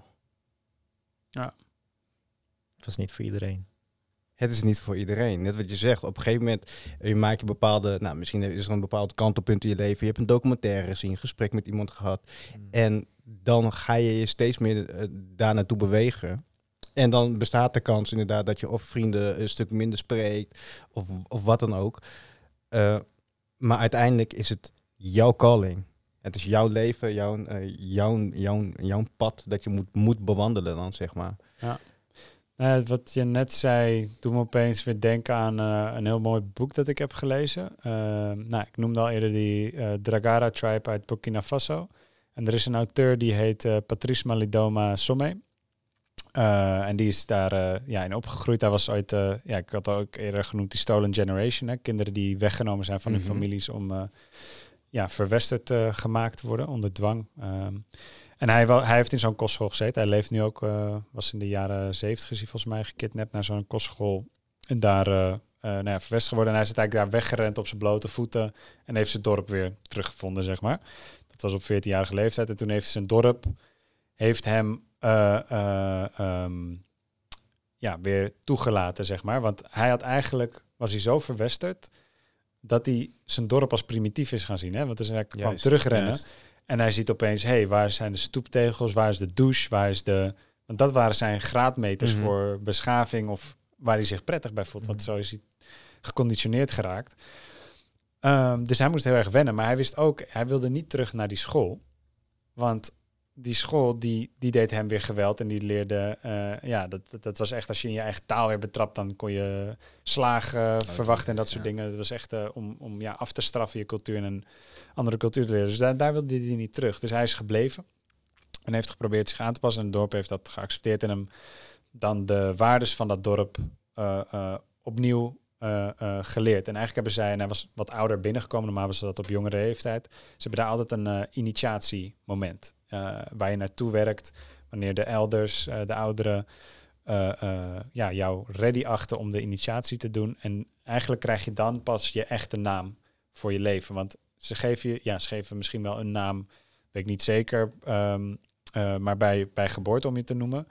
Maar je echte naam krijg je na je initiatie. En de reden dat je dat krijgt na je initiatie is omdat ze dan na al die tijd je ontwikkeling hebben kunnen zien. En wat jouw rol is, wat jouw talent is, wat jouw bijdrage gaat zijn aan het dorp en de balans van het geheel. En zij ja, hebben dan een, een medicijnwiel met vijf verschillende elementen, water, aarde, vuur, die voor allerlei kwaliteiten staan. En dan nemen ze ook mee wat voor persoon, karakter jij hebt, wat wel kwaliteiten je hebt en hoe dat in de balans van die elementen, die allemaal zijn ze nodig en gelijkwaardig aan elkaar en alle elementen zijn nodig, Mhm. welke elementen meer in jou zitten. En dan krijg je eigenlijk een naam na de initiatie die jou dan kan dragen. En, en, en dan herkennen ze, oh ja, dat is jou, wie jij bent voor dit dorp. En zijn naam werd dus Patrice Malidoma Somme eh, na de initiatie. En dat betekende hij die vrienden maakt met de, ehm, met de stranger slash enemy. De, de, ja, het was niet heel goed te vertalen in de, de westertaal, maar in ieder geval met de moderne en kapitalistische samenleving, wie zij dan bedoelde in die taal. Hij die vrienden met hun maakt. En eh, nou, hij heeft die naam gekregen, weet nog niet wat dat betekende. En op Mhm. een gegeven moment zeiden ze uit het dorp, eh, na enkele weken of eh, ik weet niet exact hoe lang, eh, zeiden ze tegen hem van, eh, yo, ehm, deze naam betekent nu ook dat je helaas het dorp moet gaan verlaten. Jij moet teruggaan naar die samenleving eh, waar je nu toen van bent teruggerend. En de reden is, eh, ja, zij denken niet in goed of fout. Zij denken meer in energie. En eh, Mhm. de vuurenergie, zeg maar, in, in interpretatie van het dorp, is te groot in die kapitalistische samenleving, waardoor het al het andere opeet. Er is geen balans. En hij zei, hopelijk kan ons bescheiden dorp of ons eh, ja, systeem en filosofie bijdragen aan dat dat daar in balans komt. Because otherwise we're all gonna die. Maar dat was natuurlijk een hele harde boodschap, want hij is zich net gaan wortelen daar. En het dorp zegt nu eigenlijk, jouw naam betekent nu dat je ons weer moet verlaten. Jij moet daarin gaan en wat je hebt geleerd hier, gaan leren aan deze wereld. eh, eh, om weer in, eh, zodat het weer in balans kan komen. En hij heeft later drie PhD's gedaan en wat dan ook. Eh, dus hij heeft, is terug dat hele onderwijssysteem. Hij heeft het uh, nou ja, allerhoogste papieren gehaald en hij geeft lezingen, workshops. Hij heeft hele scherpe, mooie politieke analyse, maar ook kennis van spiritualiteit die hij eigenlijk probeert te vertalen naar deze wereld. Wat ik zei, we moeten een transformatie meemaken hier als we het willen gaan redden, nieuwe waardesysteem. En dat probeert hij te vertalen. En dat, ja, dus uh, deze auteur Patrice Malidoma Somme, uh, dat boek heette dan Healing Wisdom of Africa. En hij heeft meerdere boeken geschreven. Maar dat was voor mij een van de eye-openers. Ik heb niet een auteur meegemaakt die zo goed uit twee werelden, want hij komt eigenlijk ook Juist. uit twee werelden. Hij is eerst hier, weet je wel, gekidnapt en dan westers opgevoed, teruggegaan, dat tot zich genomen, eruit gezet en weer hier gegaan. En nu bezig met die vertaalslag. Um, ja, dat was, dat, dat, dat was echt een uh, mind, een, eye-opener van hoe je naar de wereld kan kijken en hoe je in het leven kan staan. Um, waarom ik dit überhaupt vertelde met ja, je calling. Wat ik zo mooi vind aan dus die cultuur met die initiaties, is dat zij dat eigenlijk ook heel centraal of belangrijk achter. Dus wie ben jij als mens of als Mhm. individu en dat in volle respect, maar ook zien als bijdrage in het geheel, omarmen binnen een gemeenschap voor het behouden van een geheel en een balans. En dat zit gewoon in die cultuur. Dat is een, een aspect die, die daar dus belangrijk is, wat gaat middels initiatie. Terwijl hier is onze initiatie misschien een schooldiploma, maar eigenlijk is het bericht, jij gaat werken voor Juist. een bedrijf en dat is niet jouw calling. Ik wou net zeggen. Dat Je ja. gaat in dienst. Je bent eigenlijk, eh, ja, contracten betekenden uiteindelijk ook rechten, maar het is gekomen uit een systeem waarin je eigenlijk property was van iemand anders, waarin je dienstbaar bent voor iemand anders in de uitbuitingssens. Nu uitbuiting met rechten, ehm, maar niet, ja, vrije wil, maar ook weer niet vrije wil. Weet je wel? Het is, het is, en om echt uit vrije wil dingen te doen, daar moet je keihard voor vechten. Maar er is niet een, jij wordt niet geïnitieerd om jou als als vrije individu te manifesteren in een Mhm. collectief, snap je? Dus daar, daar hebben wij geen rituelen of dingen voor. Daar zijn we niet, daar hebben we geen cultuur op gebouwd. Eh, Hoe zou dat zijn als we dat wel hadden? ja, dat weet ik niet, want dat hangt van de, de verzameling van individuen met hun eigen callings op. Dus Mhm. dat kan niemand weten. Mhm. Want ik weet niet wat jouw calling is, ik weet niet wat jouw calling is, maar ik kan hem wel. Ik denk een van de callings die jullie hebben, dit hebben jullie op eigen kracht gedaan. Jullie hadden een calling, wij moeten nieuwe stemmen horen via een podcast. Dus ik kom jullie calling nu tegen. Dus dit stukje wat jullie nu hier doen, dat is de, het stukje van die wereld, hoe die eruit ziet als dat zou gebeuren. Mhm. Want dit kwam uit jullie. Mhm. Dus eh, ja, het is de optelsom van wat uit de mensen zelf komt. Want ik geloof wel in een goede aard van mensen, zeg Mm, maar. Dat als zij echt hun hart volgen, in, in verbinding staan daarmee, dan komen daar mooie dingen uit. Eh, en alle andere dingen, ja, mensen zijn soms destructief, komt uit trauma's voor, soms intergenerationele trauma's, dingen die mensen hebben meegemaakt, angsten hebben. Eigenlijk dingen waardoor ze niet vanuit hun hart kunnen iets kunnen doen wat ze belangrijk vinden. Dus je komt het wel tegen in het dagelijks leven. Ehm, en dat zijn net niet de dingen die in opdracht zijn van. Precies. Ja, mooi gezegd. Zeker. Dus ik denk dat inderdaad, eh, het zou mooi zijn als iedereen de calling kon, eh, hun eigen calling zou kunnen vinden. Ik gun het iedereen. Precies. Ja. Ja. is veel voldoender hè, als meegaan in de, met de anderen. hè. Precies. En ik denk dat het ook gewoon heel veel, dat je het ook ziet in de maatschappij, dat er heel veel mensen ook gewoon voelen dat zij niet een bepaalde, dat ze een bepaalde calling hebben, maar daar om wat voor reden dan ook geen gehoor aan kunnen geven. Misschien eh, net wat je zegt, weet je, onderdak nodig, eh welke Mhm. reden dan ook. Maar dat, dat, je, dat je een calling hebt aan de ene kant en dat je iets, een leven leidt die daar niet op aansluit aan de andere kant. Ik denk dat het heel veel frictie geeft in de mens zelf ook. Omdat je weet van, nou, ik heb, een, eigen- ik heb eigenlijk een calling die ik eigenlijk zou willen eh, najagen of, eh, of, of willen, ehm, ja, no- noem het, eh, toepassen of, of wat dan ook. Maar op wat voor reden dan die ook niet kunnen. Ik denk dat het gewoon heel veel frictie veroorzaakt in de mens. En Mhm. Klopt.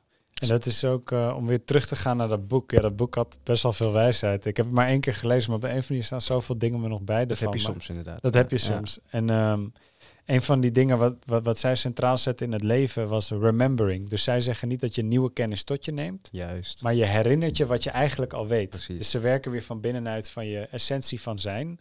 En de leerweg is eigenlijk het continu herinneren van wie je echt bent. En dat staat dan dus centraal. En als je dat dus niet meer weet en je raakt verdwaald, en dan krijg je al die fricties. Want je bent eigenlijk eh, vergeten wie je echt bent. Juist. En Ja. wat je hier doet.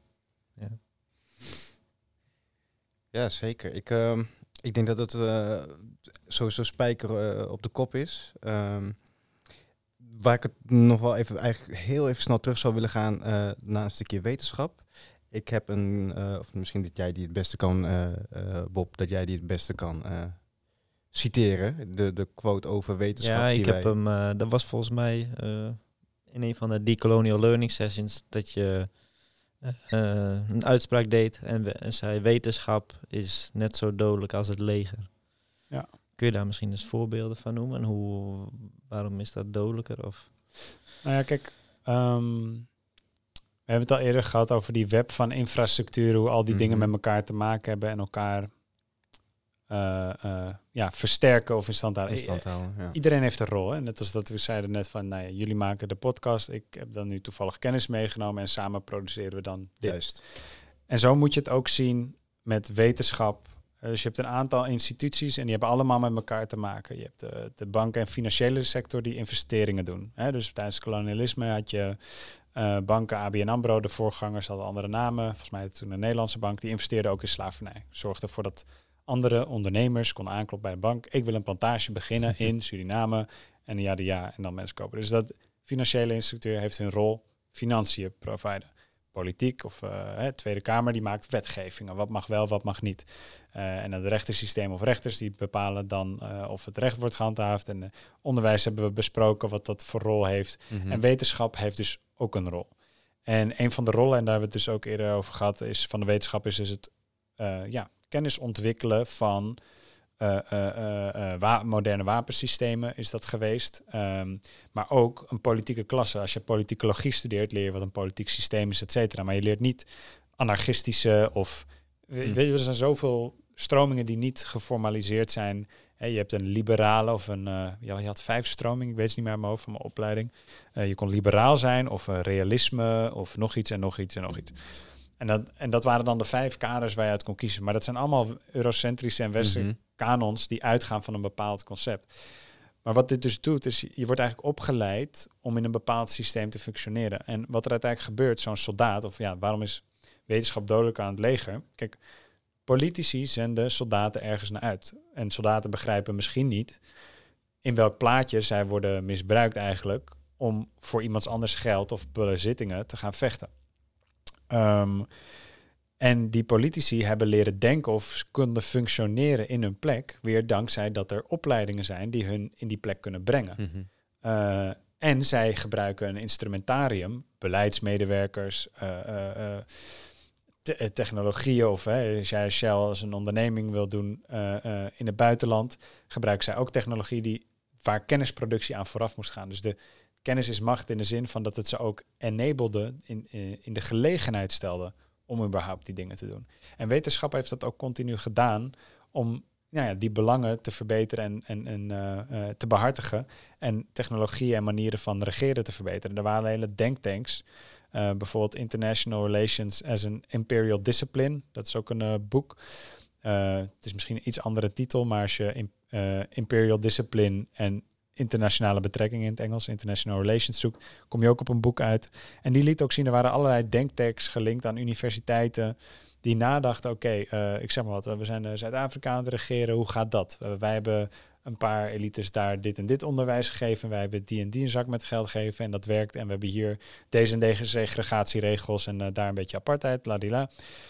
Dus dan reflecteren ze hoe dat gaat. Gewoon ze evalueren, net als dat je nu ook kan evalueren hoe het beleid. Gingen ze ook het koloniale beleid evalueren uit je denktank. En die wisselden uit, oh, hoe gaat dat in Indonesië? En dan hadden ze met elkaar een academische discussie. En dat kon dan weer bepalen, nou dan doen we het beleid dus zo, want dat werkte daar. Dus dat soort discussies had je ook gewoon met kennisinstellingen. Daarom zie je ook dat bijvoorbeeld in Zuid-Afrika heb je de Rhodes University. Hij is vernoemd, de universiteit, naar een kolonist. Rhodes hmm. is een kolonist met ziek veel geweld daar dingen gedaan. Uh, dus niet voor niks draagt zo'n kennisinstelling zo'n naam ja. om het doeleinde uh, te bewerkstelligen. En, en je ziet dus dat ja, zonder wetenschap is er gewoon geen. En, en uh, is de infrastructuur er ook niet. En gaat het leger ook niet bewegen. Dat leger is in dienst van iemand. Dus als je, een, als je kolonialisme als een lichaam begrijpt, dat zeg ik ook wel eens, dan is de wetenschap zijn de hersenen ervan. En, en de soldaat is slechts het wapen die de trigger daarna overhaalt binnen dat lichaam of de, de handen die voor ze bewegen. Dus, dus ja, de wetenschap is wat mij betreft nog dodelijker dan uh, uh, in die zin dan dat andere. Ja. ja, het begint dan vaak bij de wetenschap en dat.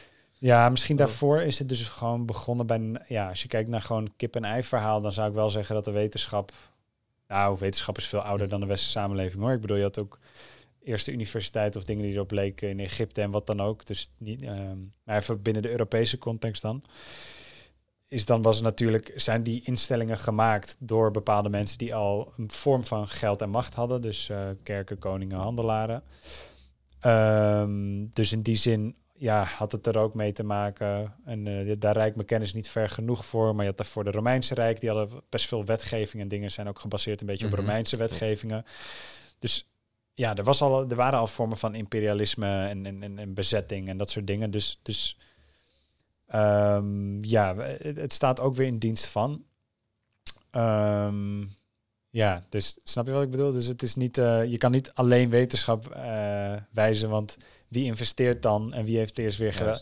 het is een hele samenhang van dingen, dus je kan het niet isoleren per se. Maar wat ik wel merk, en daarom ze- zei ik die quote van dodelijker dan het leger of wat dan ook, de, eigenlijk de, de intentie van waarom ik dat zei, dat het net als het leger gewoon als een crimineel iets beschouwd moet worden, is dat vaak als wij streven voor rechtvaardigheid en we gaan de staat aanklachten, aanklagen voor eh, reparaties, eh, hè, zo zijn er ook eh, Jeffrey Pondagers bijvoorbeeld, de Nederlandse staat gaan aanklagen voor politionele Mhm. acties in Indonesië, is dan houden we politici en het leger verantwoordelijk, want die zijn een soort van zichtbaar, ja, die hebben het bevel gegeven en die, maar die, die soort van infrastructuur die alles faciliteert, Juist. dat wordt een beetje niet meegenomen in de aanklacht.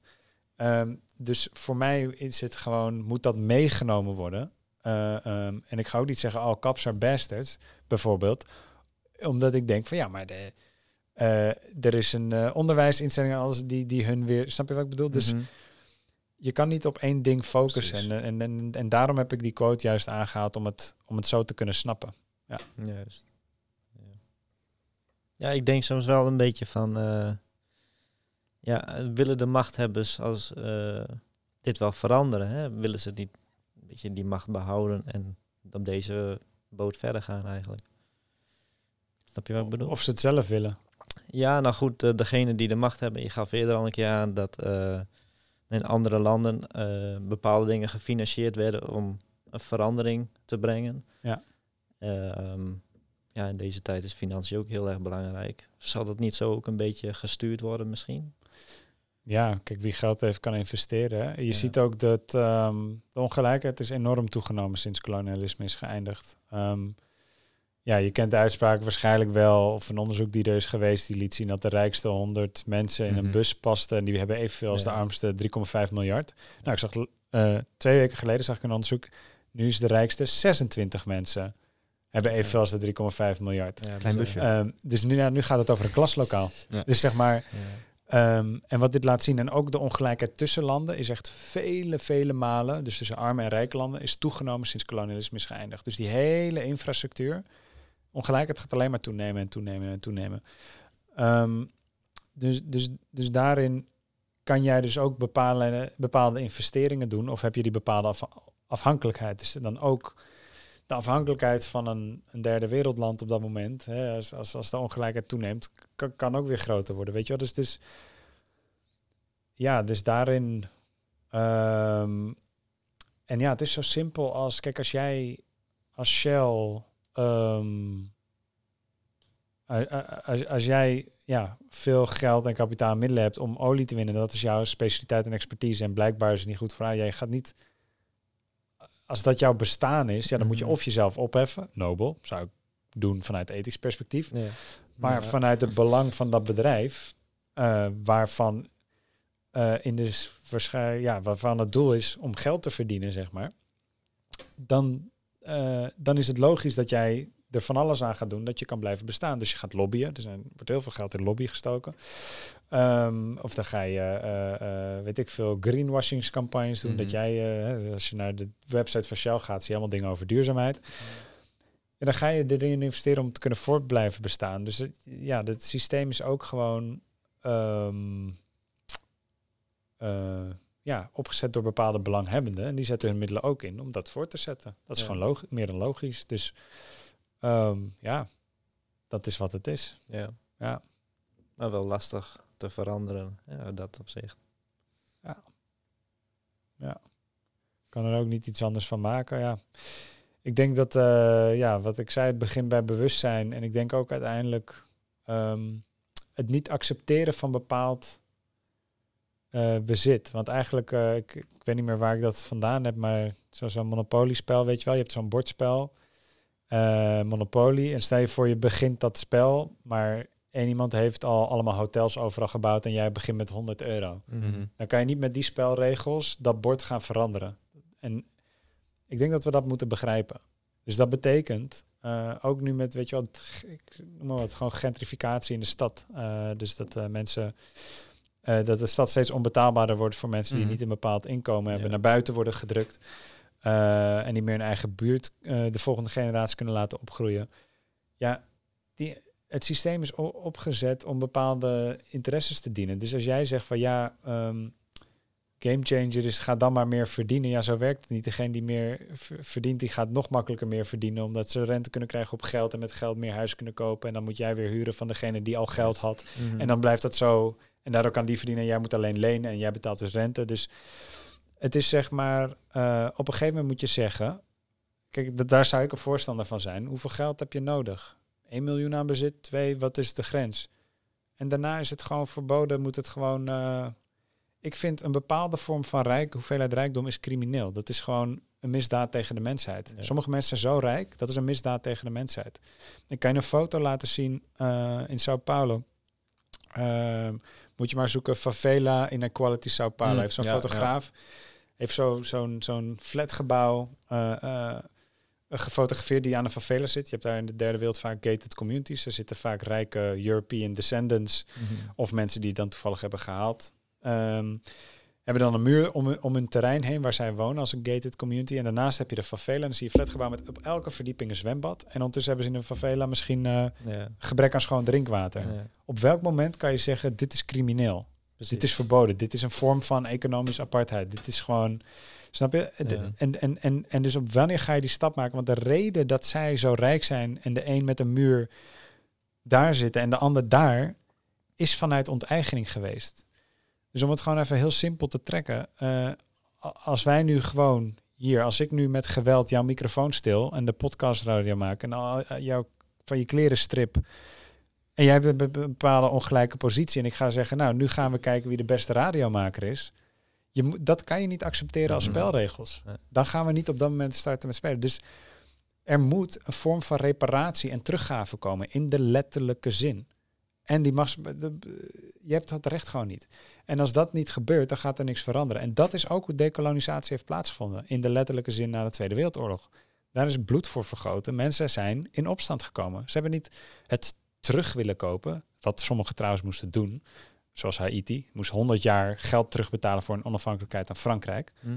Uh, want Frankrijk had bezit in eigendom verloren. Hebben ze afgedwongen omdat ze anders hun binnen gingen vallen. Hm. Uh, maar veel landen hebben uiteindelijk... Uh, nou, anyways, dat is een ander detail. Maar het punt is, zij hebben het waar, gewoon het heft in eigen hand genomen om het terug te claimen. En ik denk dus, nou ja, als ik zou strijden voor politieke systeemverandering in Nederland, en je kan het via transformatie of directe actie of whatever doen. Uh, kijk, de staat heeft monopolie op geweld. En de, het politieapparaat en het leger um, zijn ontstaan om het eigendom van elites te verdedigen. Dat is hun oorspronkelijke doel. Daarom zul je ook zien, hè, nu met de toeslagenaffaire, worden gewoon gezinnen die bijstand nodig hebben, worden geterroriseerd door uh, ja, de Belastingdienst. En dan kan, de, als je niet luistert, de politie uh, de rekening ophalen. Uh, maar hoeveel bankiers zitten er gevangen voor, weet ik veel, belastingontduiking? Nou, dat is dan gelegaliseerde misdaad trouwens.